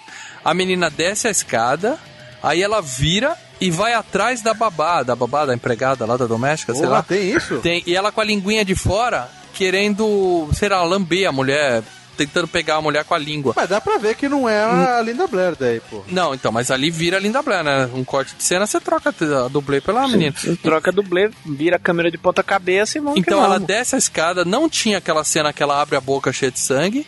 Em vez disso, ela sai correndo igual um cachorro, tentando pegar a menina pela perna. Não sei, queria lamber a mulher, alguma coisa. Caralho. E a mãe se atira nela, fala, não, e fica agarrando ela. Eu achei a cena besta. Eu acho que eles fizeram melhor em cortar ali e mostrar ela abrir a boca com sangue. Ficou bem É melhor. isso, mas é isso que eu, que eu tava falando, de como o filme foi é, dirigido de uma forma um pouquinho mais. Porque se for um, um- um- filme B, daqueles que a gente via nos anos 80, que, a- que a gente pegava e, e- e- Que a gente torcer pro monstro, né? É, não, e que não havia tanto a ideia de se fazer um filme classudo. E, e sim um filme de, de dar, de entregar pra plateia é, sustos a todo momento, que é legal também. É, e essa cena acabava entrando, entendeu? Essa cena acabava entrando. Agora, por ser um filme, é, por querer ser um filme mais classudo, então é, ele, ele tosou bem e deixou um- um- uma coisa mais. é, o susto aparece e acabou. Mas você fica o filme inteiro com aquele clima, com aquele mal-estar, entendeu? Não, até 40 minutos de filme não tem mal-estar nenhum. Não, eu tô falando, a partir não do tem. momento que começa a ter os problemas de. Sim, de- sim, sim. Eu, eu contei no relógio, 40 minutos de filme, a única coisa que tinha tido era a menina falando, ó mãe, eu tô deitando aqui porque a minha cama tá tremendo. Ah, quando ela começa a brigar já com o médico, cara, você começa a Isso ficar já é depois de 40 minutos de filme, né? E falar em médico, eu não sei, talvez eu esteja bem errada, mas na versão do diretor é, é estendido também essas partes, não? É, a, Tem a conversa que ela tem ceninhas. com o médico. Acho que tem uma, uma das cenas de médico que é estendida. É, eu acho que a cena que ela tá falando com ele no, no consultório, eu, eu, eu acho que essa parte. A própria cena no Iraque tem algumas coisinhas a mais. No DVD que eu tenho aqui, na seleção de cena, tem um asterisco nos capítulos que tem coisas a mais, entendeu? É que agora. Hum, bacana. É. É, Essa cena do exame, na minha opinião, é a cena mais grotesca do filme, é essa porra dessa cena.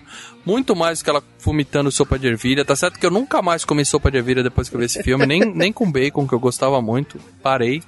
Por causa dela, da- das cenas todas do quarto, ela virando a cabeça. Iguaria, meu amigo, uma iguaria. O que? Sopa de ervilha? Opa, hein? Não. Nunca mais na minha Ô, vida. eu como Maurício, isso. é, é suco de couve, cara. Não é, É, de couve é muito mais nojento do que vômito do demônio, né? Pô, Muito gente, mais. que coisa nojenta. O mais legal dessa cena é que a- é quando ela vomita, mas cai bem na boca aberta do cara, né? Vai Era pra pegar no peito, sabia isso aí? Era pra ser no peito e a- o equipamento deu um problema e jogou na cara, É, o diretor falou. problema. Em se, tratando, em se tratando do diretor, cara, eu sei. É bem capaz, problema. Chegou pro técnico e falou: mira na boca. E essa cena de vômito é muito, muito bem feita pra 1970. Porque se você pegar qualquer filme de tem cena de vômito, sei lá, pensa aí um, um de cabeça, sei lá, o Pestinha 2. É, é sempre assim, mostra a pessoa de lado, né? E aquele vômito saindo. Esse não, a menina era mostrada de frente, você via a sopa de ervilha saindo de dentro da boca dela. É, eram dois, eram dois takes, né? Você fazia primeiro o plano dela vomitando e depois o plano do- da, da reação, né? De cair na cara do cara. Sim, mas eu tô falando do plano dela vomitando. Era muito Sim. bem feito, porque parece realmente que tá saindo de dentro da boca. Eles devem ter puxado um tubinho pelo lado, entrou na boca, saiu na frente, sei lá. Muito, Ai, muito é bem um- feito, entendeu? Mas voltando a falar da cena do- dos exames, ela fez um exame real chamado pneumoencefalografia. Calma aí, aquela que ela mete a, a É. mangueirinha na. É. que ela fura o pescoço? Exatamente. Como é que é esse exame? A gente tá falando de medicina no começo dos anos 70, ou seja, é coisa antiga, é açougue mesmo, entendeu? Ah, medicina de 40 anos atrás. Eu vi os equipamentos, os caras arrastando aquelas coisas pesadíssimas. Falei, Nossa Isso. senhora. É uma cara. ressonância magnética de 73. E esse exame, o que, que é? Os caras põem um dreno no pescoço da menina, enfiam um tubinho até o cérebro e assopra ar dentro das veias do cérebro para poder tirar aquelas fotos e conseguir ver todas as Ah, veias não, do vai, cérebro. mano, não fizeram isso na, na real. Não cara. fizeram isso na atriz, né, Leandro? Mas era o exame em 1973, era assim. Entendeu? Ah, não, mas o que, que você falou que fizeram o exame real? Não entendi.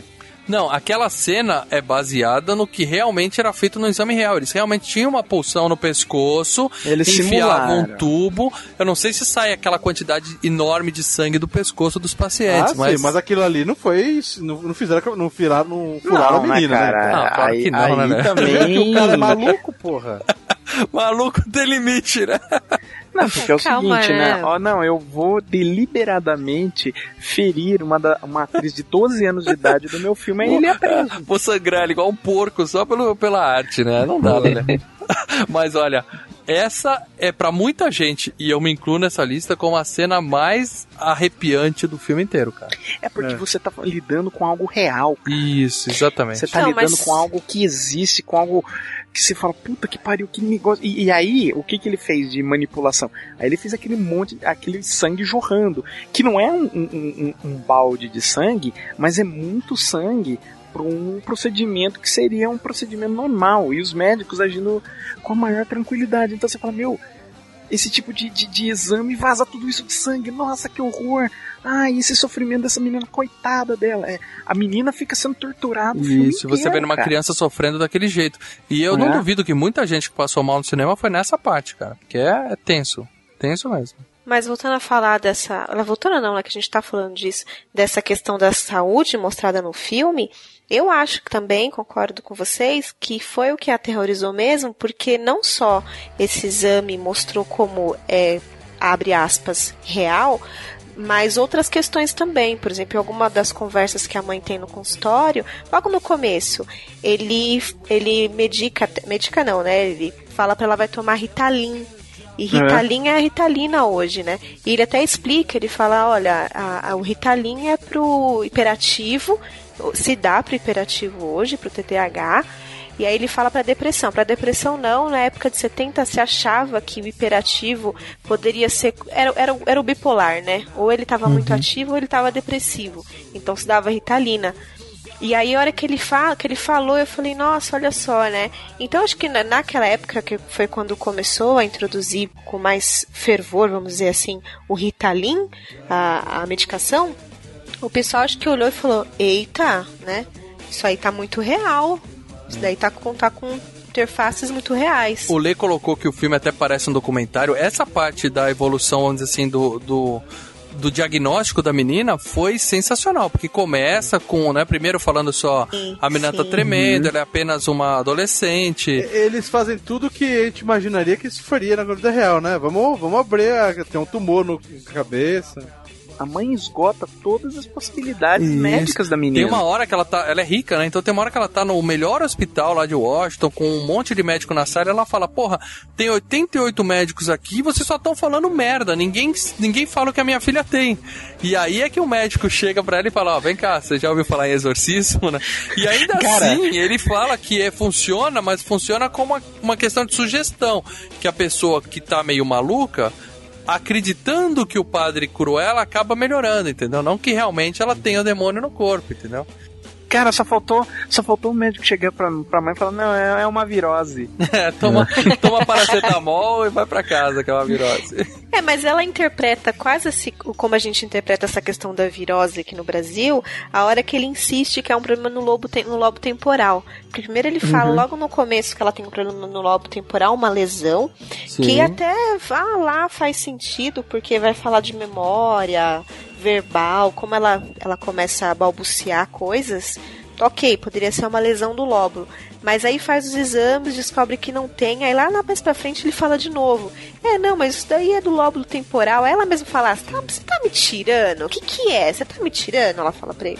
Lógico que não é isso. Eles até repetem alguns exames porque eles estão querendo achar pra poder fazer uma cirurgia na menina, né? abrir Sim. a cabeça Uhum. dela e operar, né? Sim. E aí vai evoluindo, né? Começa nisso, depois vai pro psiquiatra, que a cena do psiquiatra também é sensacional, né? Que ela aperta o saco do cara no meio da sessão. E depois vai pro padre, né? O Leandro citou esse negócio de ser uma pegada quase de documentário. Vale dizer que o Friedrich ele começou como documentarista, né, cara? Então ele usou muito do que ele. do background dele, né? Desse início que ele teve nesse filme. Olha aí. E, e em 1973 é, é muito fácil, né? É convencer a- as audiências todas que aquilo é uma história real, né? Hoje em dia, claro. Muita gente acreditou realmente que se tratava de um documentário no, no Sim, boca a sim. boca. Eu não duvido disso, entendeu? E, e o filme, vale dizer também que esse filme foi, foi proibido em dezenas de salas de cinema nos Estados Unidos, né? O que só, o que só Aumentou, ajudou, é, ajudou o boca a boca Isso. do filme. E Sim, o a pessoal organizava, numa época pré-internet, é sempre bom lembrar, organizava ônibus, que era o tour do exorcista, que, eh, Que era legal pra próprio caralho, né, estúdio, velho? o próprio estúdio ajudava nesse tipo de coisa, na divulgação em jornais e tudo mais. Ele organizava ônibus para na sua cidade foi proibido, a gente vai ter ônibus que vai levar para a cidade mais próxima onde o filme tá passando, né? Ah, Você vê como a Que da internet é uma merda, cara. Você vê, hoje a gente não tem isso, cara. É Isso que é legal, né, velho? Porra, cara, sair e vai ver O lá que, que a gente não tem, né? A gente não tem porque os filmes não são proibidos. Hoje em dia passa qualquer tem, hoje você tá na internet, tudo muito fácil. Mas o, se- na época, o Friedrich até ficou meio puto com a Warner pela, pela estratégia de lançamento. Que a Warner ficou com o pé atrás de lançar esse filme na, na hora do vamos ver. E não lançou em tantas salas de cinema como ele achava que é, como ela tinha se projetado para lançar e como outros estúdios já estavam fazendo com alguns filmes. Então ele falou, cara, esse filme rendeu pra caralho. A Warner foi muito burra, poderia ter ganho muito mais dinheiro se tivesse lançado, num, num- se tivesse feito um lançamento bomba, como é, o Poderoso Chefão já estava sendo feito e coisa assim. Uhum. E ele ficou realmente puto que ele tinha percentual da- do lucro do filme. Então, mas eles continuam ganhando dinheiro pra caralho em, Sim, além de sim. cinema em DVD, né? Marcelão, em... fala de dinheiro desse filme que a gente não falou, cara. Quanto custou? Dinheiro, 12 bi. 12 milhões de dólares. Eu tenho 8 Esse milhões na minha ficha aqui. Esse Não, filme custou 12. 12. 12 milhões de dólares. Isso sem contar grana de marketing, de impressão das cópias, tá? 12 milhões. Esse filme rendeu 441 milhões no mundo inteiro. Só nos Estados Unidos 232 milhões e no exterior 208. Isso contando as vezes que foi É. relançado. Vale dizer que em 2001 esse filme passou e passou em muitos cinemas de novo, é, numa comemoração de aniversário de alguma coisa. Então esse filme teve várias e várias vezes. Mas de 12 para 400 milhões, né, só de bilheteria é coisa pra caralho, né? Sem contar o que faturou de home video, né? Porque ele Não, home video, ah, acordo com, com TV, a, venda. musi- a musiquinha pra celular, né, cara? Quando começou a ter os celulares com essas musiquinhas ringtone, Não, cara. a musiquinha já existia. É, o Tubular Bells não é do Tubular filme. Ele, Bells do e, Mike Oldfield. e se você ver, ele quase não toca no filme. Eu fiquei esperando a música tocar, demorou pra Toca entrar. bem no começo, né? Tem uma, logo no começo toca.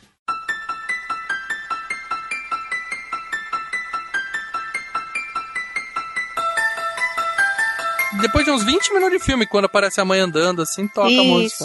É. Mas assim, eu achava que ia ser o filme inteiro. Tipo, a gente fez do, do Halloween, há Halloween. pouco tempo, né? Que fica o filme inteiro aquela música na orelha. né? Mas é o aí caso. no Halloween era uma trilha que o John Carpenter mesmo tinha composto. Aquele fantasma que a gente citou, que aparece em flashes durante o filme, o primeiro trailer do filme era. Ficava a cara do fantasma aparecendo o tempo todo. Pá, pá, pá, venha venha né? ver. Do demônio. É, do demônio. E aquilo ali é o. Aquele cara é o próprio Padre Caras. Que, Possuído, es- spoiler, no final ele é possuído. Eles fizeram testes de maquiagem nele, ficou feio. Não aproveitaram no filme, mas usaram a- aquelas cenas pra fazer essas inserções no filme. E o, o trailer foi proibido, falaram que ficou assustador demais. E aí eles tiveram que fazer outro trailer, que foi esse, que toca a musiquinha, que não mostra quase nada, só cria uma, uma expectativa. Né? Agora, eu quando vi o filme, eu saquei que era o Padre Caras. Eu vi e falei, puta, esse cara é o, é o padre, é a cara do padre. Dá uma de paradela aqui e falar, eu já sabia. E, e- e quando ele volta também possuído no terceiro, você fala, caralho, ô merda. Não, não vou ver o terceiro, cara. Eu parei no segundo. Tem, tem, uma ce- tem uma cena ali que é foda. Que é uma cena dentro do hospício. Fala, caralho, você. É muito. É muito. Ah, Sinistra. verdade. Essa cena é muito sinistro. Essa Eu maquiagem ver, tá cara. muito bem feita, cara. Eu vou ter que ver isso aí. Filme errado, galera. Eu quero perguntar pra vocês sobre o filme 1. Vocês acham que é o filme mais assustador da história do cinema? Como tá no topo de todas as listas feitas por especialistas por aí? Pra mim tá Puta, entre é. os três ali, cara. É. Não, eu quero saber o Mas- seguinte: é o filme mais assustador da história É. do cinema? Pra É. mim é. Para É. mim é. Eu acho que é assim, cara. Por ser muito real. Em segundo lugar, pertinho, bebê de Rosemary. Olha, discordo, Porra. cara. Ó, eu vou falar pra Nada a ver. vocês, cara. Eu, tudo bem. Eu não vi, não tive o, o prazer de assistir esse filme no cinema com o impacto dos anos 70, tá? Então eu tô falando da minha experiência de vida. Eu vi esse filme quando era criança, claro, me caguei todo. Só fui ver a versão do diretor depois de né, bastante tempo, me caguei de novo. Pra assistir esse filme, pra poder gravar esse cast, eu fiz questão de assistir de tarde, que eu não vou assistir essa porra sozinho à noite. É, Tudo bem. noite, É um filme cara. assustador pra caralho. Mas eu tenho, pra mim, como o, o- dois filmes muito mais assustadores que esse, que são A Bruxa de Blair, que eu, Ah, Não, Não, não, eu não, assisti Tá a- eu assisti A Bruxa de Blair no cinema e Eu também, eu, eu, dava Eu risada. também. eu tive piti na sala. Eu tive Eu dava risada, cara. na sala. É cara. verdade. Eu fui numa época de solteiro com uma, uma namoradinha na época, tal, começo de namoro. E a ideia não era ver o filme, era ficar nos amassos. Com cinco minutos de filme, tava eu e ela agarrados, os dois tremendo o filme inteiro. A gente quase não se tocou, a não ser se abraçar de medo, de tão assustador que foi ver. E o filme mais assustador que eu já vi até hoje no cinema é o O Grito. O Grito, com a Sarah Michelle Gellar. Não. Não, cara. Não, assusta, mas não a Cara, nível eu exorcista. terminei de ver o grito com a pressão alta. Eu- a minha pressão é boa. Eu terminei de ver o filme, eu tava com 15 por 13 de pressão. Você viu o grito coreano? Não. É. Não, a versão viu? gringa. Não, ele viu A versão remake. americana, Ah, pela primeira você tá, bem, vez. você tá bem maluco. Você O tá- filme tá que mais me deu cagaço até hoje chama-se Ah, O. Grito. Tem como, tem Para. como tirar ele pra sempre da FGCast? Quem chamou esse cara pra fazer esse programa, pô?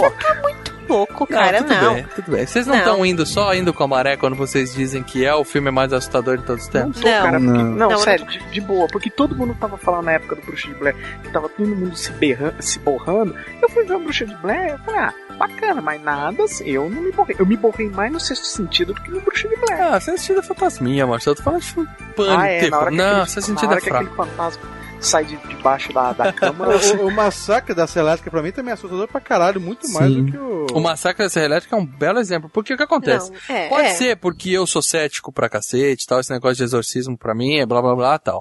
Agora, eu, eu- claro, eu também não acredito em, em fantasma, mas nem em bruxa. Ah, tá, né? Por isso Ah, que eu tô tá. dizendo assim, não é só uma questão de, de, ah, o filme é assustador porque eu sou um católico e realmente acredito em exorcismo. Eu acho que uma pessoa que acredite nisso pode se assustar em 1970.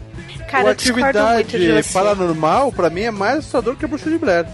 O primeiro atividade Não, paranormal. então, não, o não, Atividade não, Paranormal é assustador pra caralho. E eu O coloco também na frente. Pronto, acabei de botar. Eles são pelo menos três filmes que dá mais medo do que o Exorcista. Gente, eu tô saindo fora. Eu vou Para. voltar pro meu povo, que sabe o que é filme assustador. Que isso, vocês estão loucos. Ó, o Atividade Paranormal, o eu assisti em casa com meu, com meu excelentíssimo marido, porque ele também gosta, óbvio, né? Pra casar comigo tem que gostar de filme de terror. E a gente resolveu assistir, começar a assistir meia-noite. Vamos assistir esse Show, bagulho show. na hora que o negócio pega. Sim, no escuro, luz Colocamos- apagada. Meia-noite, já apagamos tudo, assistimos na sala. Vamos assistir esse negócio na sala. Meu sofá é preto. Assistir na sala, pipoca, não sei o que. Tava frio, coberta. Foi Ah, isso. Ah, mas aí o clima deve ter esquentado debaixo do edredom e vocês não se... Não, porque a gente Porque o tava clima, é, o clima, a ambientação é tudo. Por isso que eu tô comparando cinema, entendeu? Como eu disse, eu não Sim. vi o Exorcista no cinema. Então eu, eu posso, pode ser que talvez se eu tivesse tido essa honra, tivesse sido o filme mais assustador. Mas eu tô, tô, tô falando na real aqui, gente. E tô sendo Não, corajoso de cara. falar, não é o filme mais assustador de todos os tempos. e É, eu acho que sim. vocês três estão pegando embalo em, em listinha de revista Deixa especializada eu pra terminar falar de isso. falar o que eu estava falando, Maurício. Obrigada. Quando esse filme acabou, Atividade Paranormal, a gente olhou um pra cara do outro e falamos: que, que bosta que é não, essa? não. Ah, Não. isso, Cara, não desculpa. não, não. Ah, Em relação à Bruxa de Blair que você falou, eu prefiro a Bruxa de Blair do que a Atividade Paranormal. Porque era uma inovação e tal. Uhum. Isso, na não época criou um hype foda, exatamente. Sim, aquele lance de falar que era real, que a gente sabe que é marketing, mas foi um pan, porque Uhum. ainda não, se- não se tinha muito disso, foi um pan. Agora, em relação ao Exorcista, por que que eu acho que é um filme mais assustador? Eu não sou cética, eu acredito, mas não é por isso exatamente. Porque assim, o filme me impactou muito por- pela época. Eu assistia agora, né? Afinal, eu sou, eu sou uma criança, né, gente? Eu tenho 10 anos só. Claro. Então eu assisti, não assisti em 1970, assisti agora. E tudo me impactou. A maquiagem impactou. Hoje a gente tem muito CGI. E naquela época você não tinha isso. Que nem o fato dele ter zoado com o corpo de metade do elenco é porque Uhum. ele teve que forçar as situações acontecerem pra ficar real, porque não, tinha. O filme é perfeito do ponto de vista de execução. A maquiagem, a mina virando a Não, cabeça. é a parte técnica não tem nem o que falar. vômito. É, tecnicamente é perfeito. Eu tô falando única e exclusivamente de. Vocês ficaram com medo de ver esse filme com a, com a perna encolhida em cima da poltrona, Ah, a, encolhidinha, cagaço, assustado? Deu cagaço, deu cagaço. Bicho, eu passei por essa experiência de novo nessa Sim, última vez, cara. exato, o que eu ia Cagão. dizer.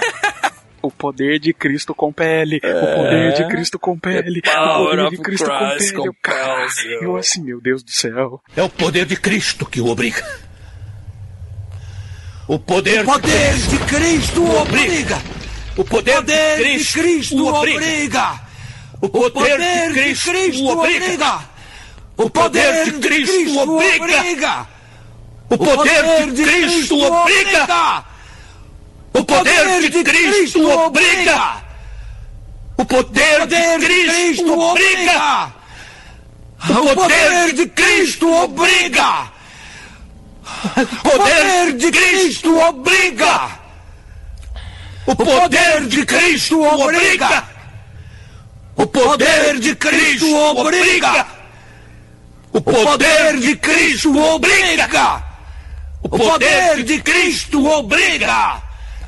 O poder, o poder de Cristo, Cristo obriga. obriga.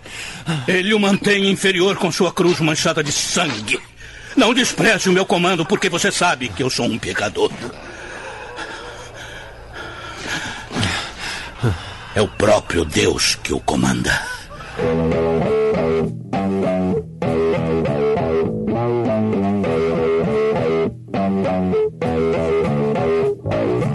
Olha, eu vou revelar pra vocês. Sabe quando que eu assisti o filme pra poder gravar o cast? Hoje. Por quê? Porque eu fiquei, ah, eu vou assistir amanhã. Ah, não, não vou assistir amanhã, não. Ah, não, ah, não. Eu fiquei relutando. Aí o, o maravilhoso Maurício joga aqui a versão do diretor. Eu falei, cacete, velho, por quê? Se você Bom, não viu a lá. versão do diretor, você não viu o Exorcista. Avisar pra qualquer um que tá ouvindo aqui. Ah, Ah. eu só vi a versão original. Reveja, porque. Cara, as duas versões são válidas. Sim, não mas essa do diretor é perfeita. Eu é vi no diretor tem mais ou Uhum. menos uns dois anos que meu marido me obrigou. Ele falou, não, vamos ver esse negócio. Eu falei, não, vamos ver, vamos ver. E a gente viu. Só que a gente viu legendado. Eu nunca tinha assistido dublado, eu assisti agora dublado pra poder gravar. Cara, dublado é sensacional. Eu sempre vi dublado e sempre perguntei por que, que o demônio usaria as palavras pênis e vagina. Né? Pô, é o Né? demônio, cara. Fala Demônio direito, educado, pô. né? É, gentil o demônio. Demônio que quer conquistar almas pela TV. Vocês estão falando aí que a sua dor não é? Vou confessar uma coisa. Não. Eu assisti ele ontem à noite, às 10 horas da noite comecei a ver ele. E depois que eu acabei, Cê é eu tive que ver uma meia horinha de Cartoon Network pra dar aquela. sabe aquela. Aquela baixada, baixar a bom desenho adrenalina. aí. Não, peraí, gente. Eu não tô dizendo que o filme não é assustador. Eu tô só dizendo que não é o mais assustador. Eu esperei mim, é. meu marido chegar pra assistir. Vocês não estão entendendo? Eu falei, vou assistir isso sozinha. Uhum. A penúltima vez que eu assisti esse filme, cara, eu desliguei o filme e aí você sabe tudo quieto que eu tava assistindo. Eu tava vendo de é madrugada, louco. claro, porque eu sou burro. Aí tudo quieto.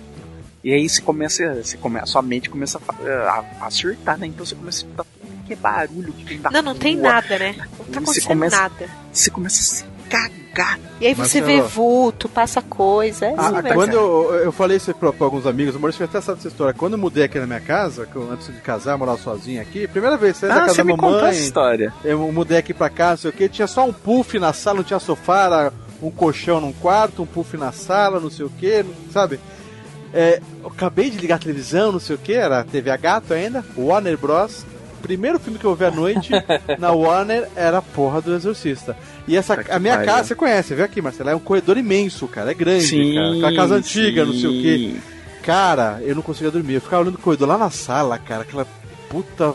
E que se- Quando você mora em apartamento, você conhece os barulhos. Você, primeira noite na casa, é gato andando no telhado. Você não sabe o que, que é. Pra você é o bicho, cara. O, cara tá lá. Não, eu sei o que é gato no telhado. Já que você tá contando um relato real, deixa eu contar aí uma coisa que aconteceu hoje. Gente, é sério, isso é verdade. Aconteceu Opa. hoje, eu tava assistindo um filme Opa. e isso ocorreu. Como eu, eu tenho muito cagaço desse filme, mais uma prova de que pra mim é o filme mais assustador, eu estava assistindo e fazendo janta ao mesmo tempo, né? De ervilha, Eu- sopa, sopa de ervilha. Lógico que não, odeio sopa de ervilha, nunca gostei. Eu gostava. Não gosto de parei. lentilha, não gosto nada dessas coisas. Bom, tudo bem. Eu tava fazendo minha janta e tal, peixinho, peixinho básico. E aí eu virei pra tela, porque eu tava assistindo, e aí virei. E daqui a pouco a tela começou. Sabe quando você minimiza a tela?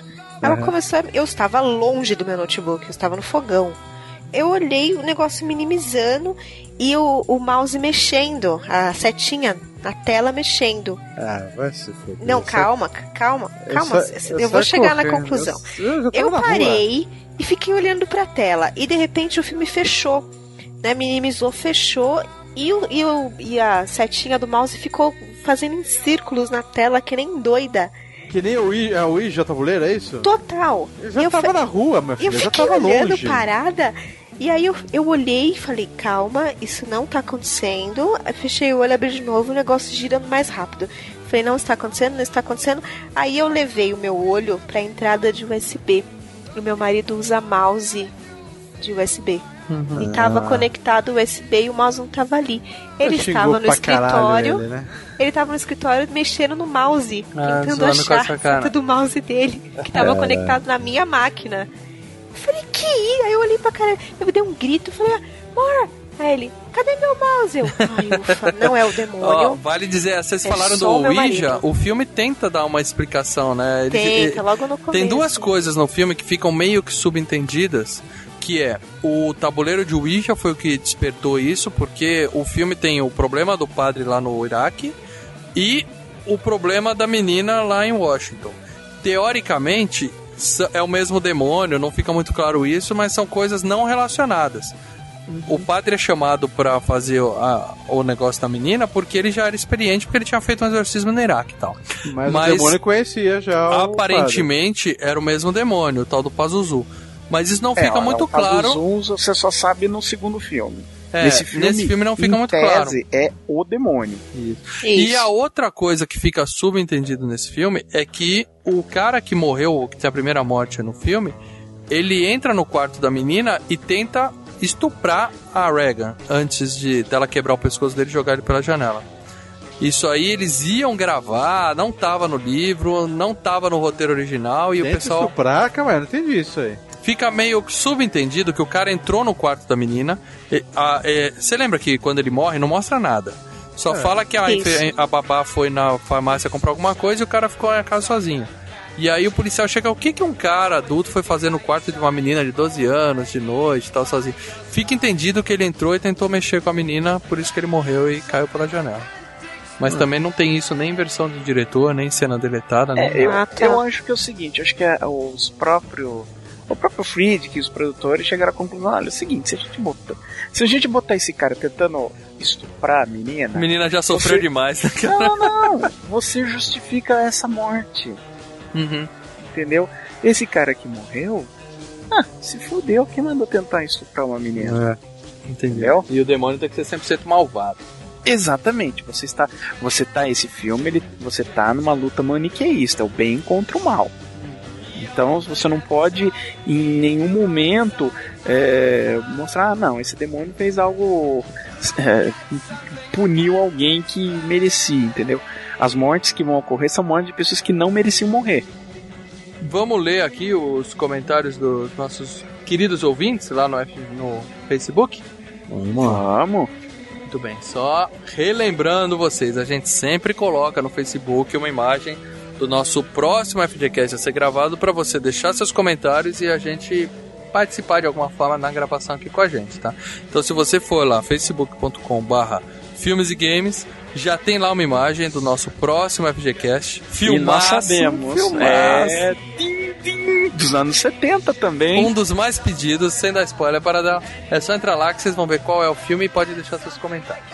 Mas falando do Exorcista, tem aqui um comentário do Edmar Valdivino. Esse filme merece um remake com toda a tecnologia que temos disponível.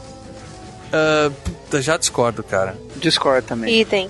É, mas você sabe que esse, esse o início que lançou ficou bacana. Eu Não, não ficou, Lê. início. Por quê? Não, ficou legal. Você gostou, Marcelo? Eu vi legal. o início do Rennie Harlin. Eu quero ver o início do Paul Schrader.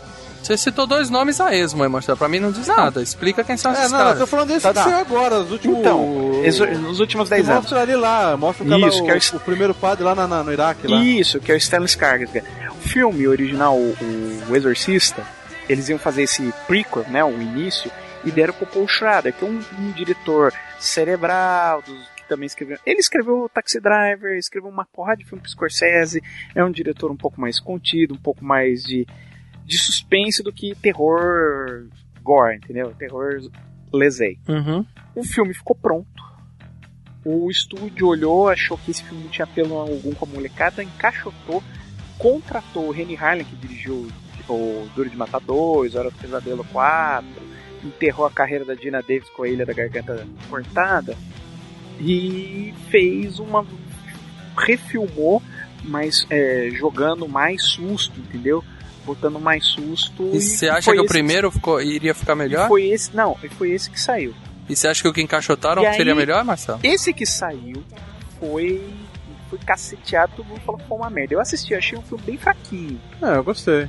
O estúdio relançou agora, por conta do fracasso do 4, o estúdio relançou lançou em vídeo o outro início do Paul Schrader, como Dominion. Você viu?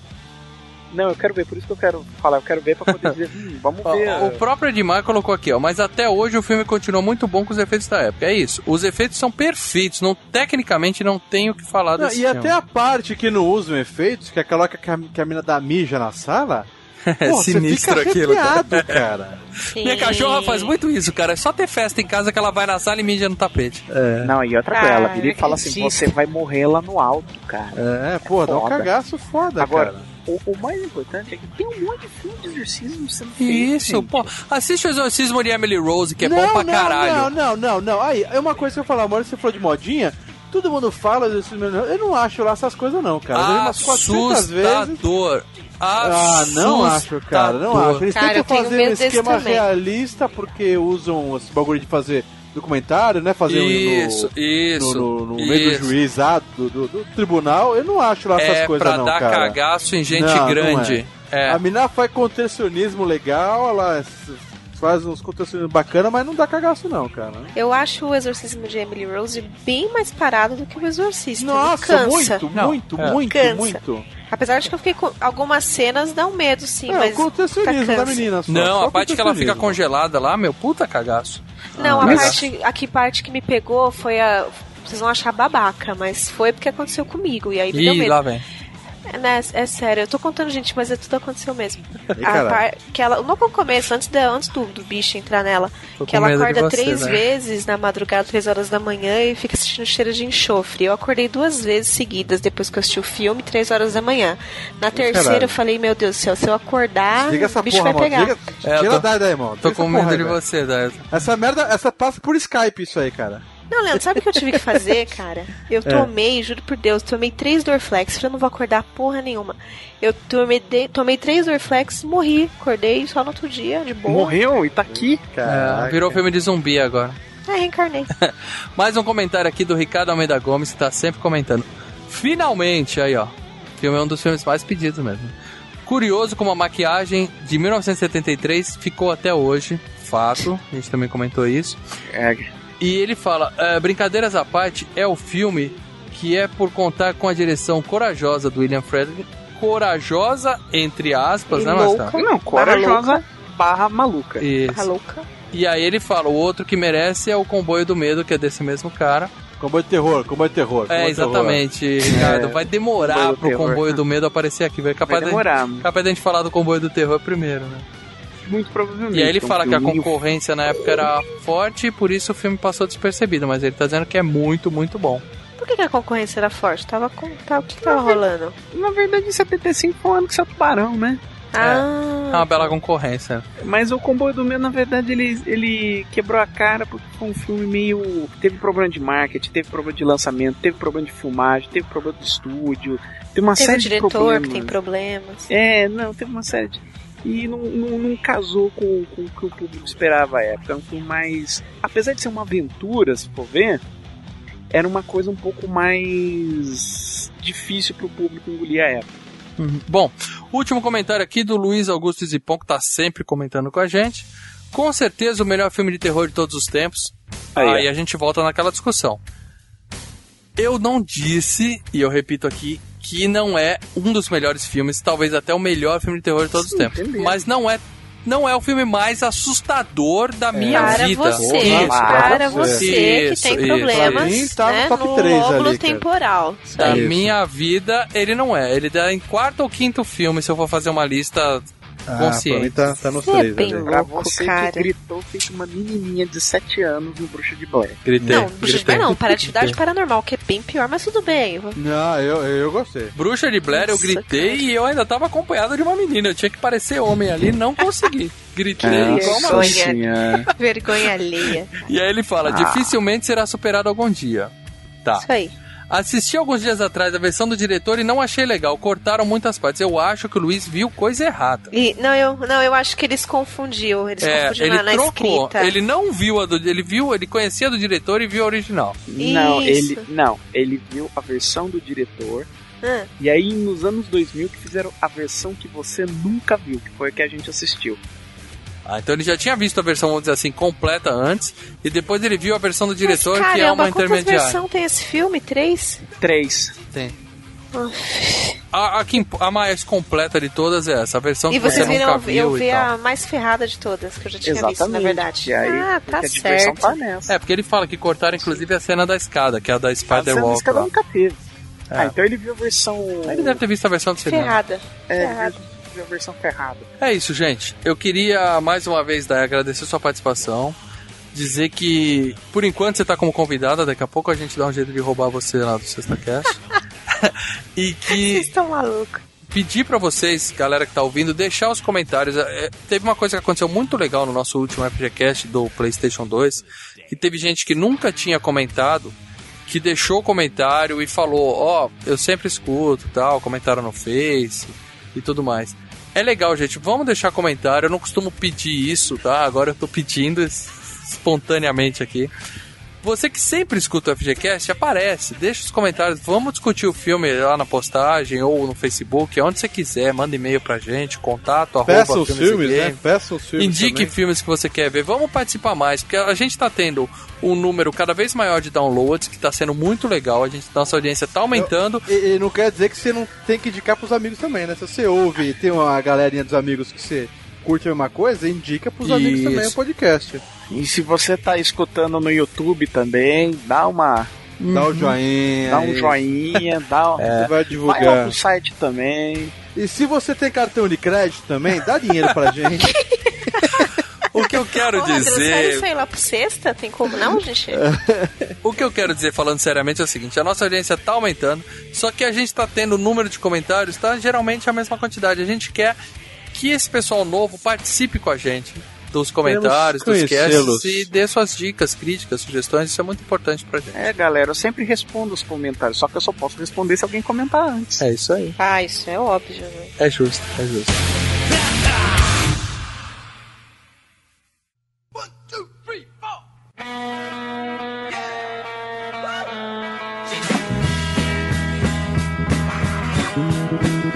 Me dê um porco vivo pra eu encher a minha pança. Quilos de alcatra como queca de esperança. Diabo, o diabo usa capote. É rock, é toque, é foco. Diabo, foi ele mesmo quem me deu o toque. Enquanto o Freud explica as coisas, o diabo fica dando toque. Existe dois diabos, só que um parou na pista. Um deles é o do toque, o outro é aquele do exorcista. Diabo!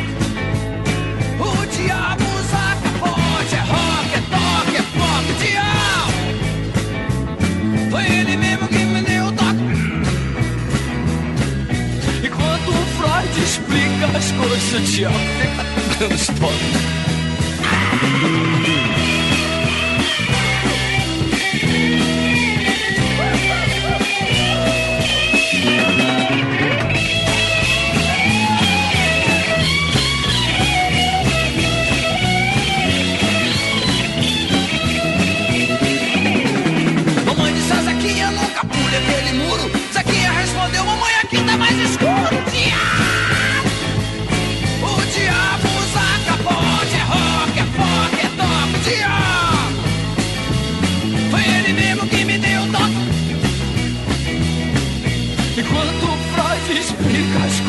coisas, o diabo fica dando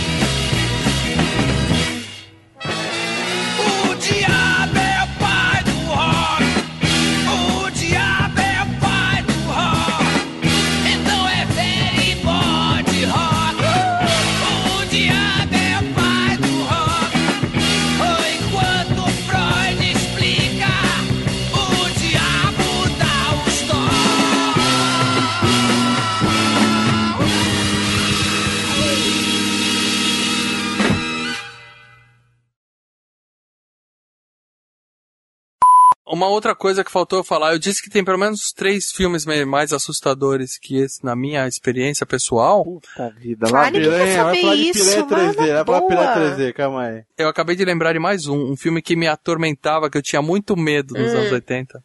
Day After, o dia seguinte. Cara, The After é Ah. um filme legal, mas Por tinha quê? É, Porque a gente tava é. falando de guerra nuclear, a gente tava falando da Guerra Fria, e era um medo real na molecada. A gente sempre, as crianças dos anos 80 cresceram com esse pavor. Alguém vai apertar um botão e a gente não vai, nunca vai, vai ser adulto, entendeu? As crianças meninos, né? Você só assistiu The After quando passou no Super Cine e esse negócio. de- E quando o medo nuclear já tinha baixado Ah, um não, pouco. eu, né, que eu pensei vi na 96. época e era muito mais real do que qualquer demônio, qualquer coisa. Cara, eu nunca tive esse medo, não. Ainda vai acontecer, vocês não têm medo mais da bomba nuclear, não? Vai dar merda ainda, bicho. Ah, agora é Guerra Santa que vai pegar. O que eu tinha medo nos anos 80 era The Wall, do Pink Floyd. Não, é dos moleques caindo no moedor de carne, né? Não, não, era dos desenhos pirados do Gerald Ah, Scar. vai ter medo de desenho, Marcelo? Vira homem, porra. Olha quem tá falando, né, Maurício? Ah, Ponha seu pênis na bunda dela, seu chupador, filho da mãe. Silêncio! Ah, 어어어어 어.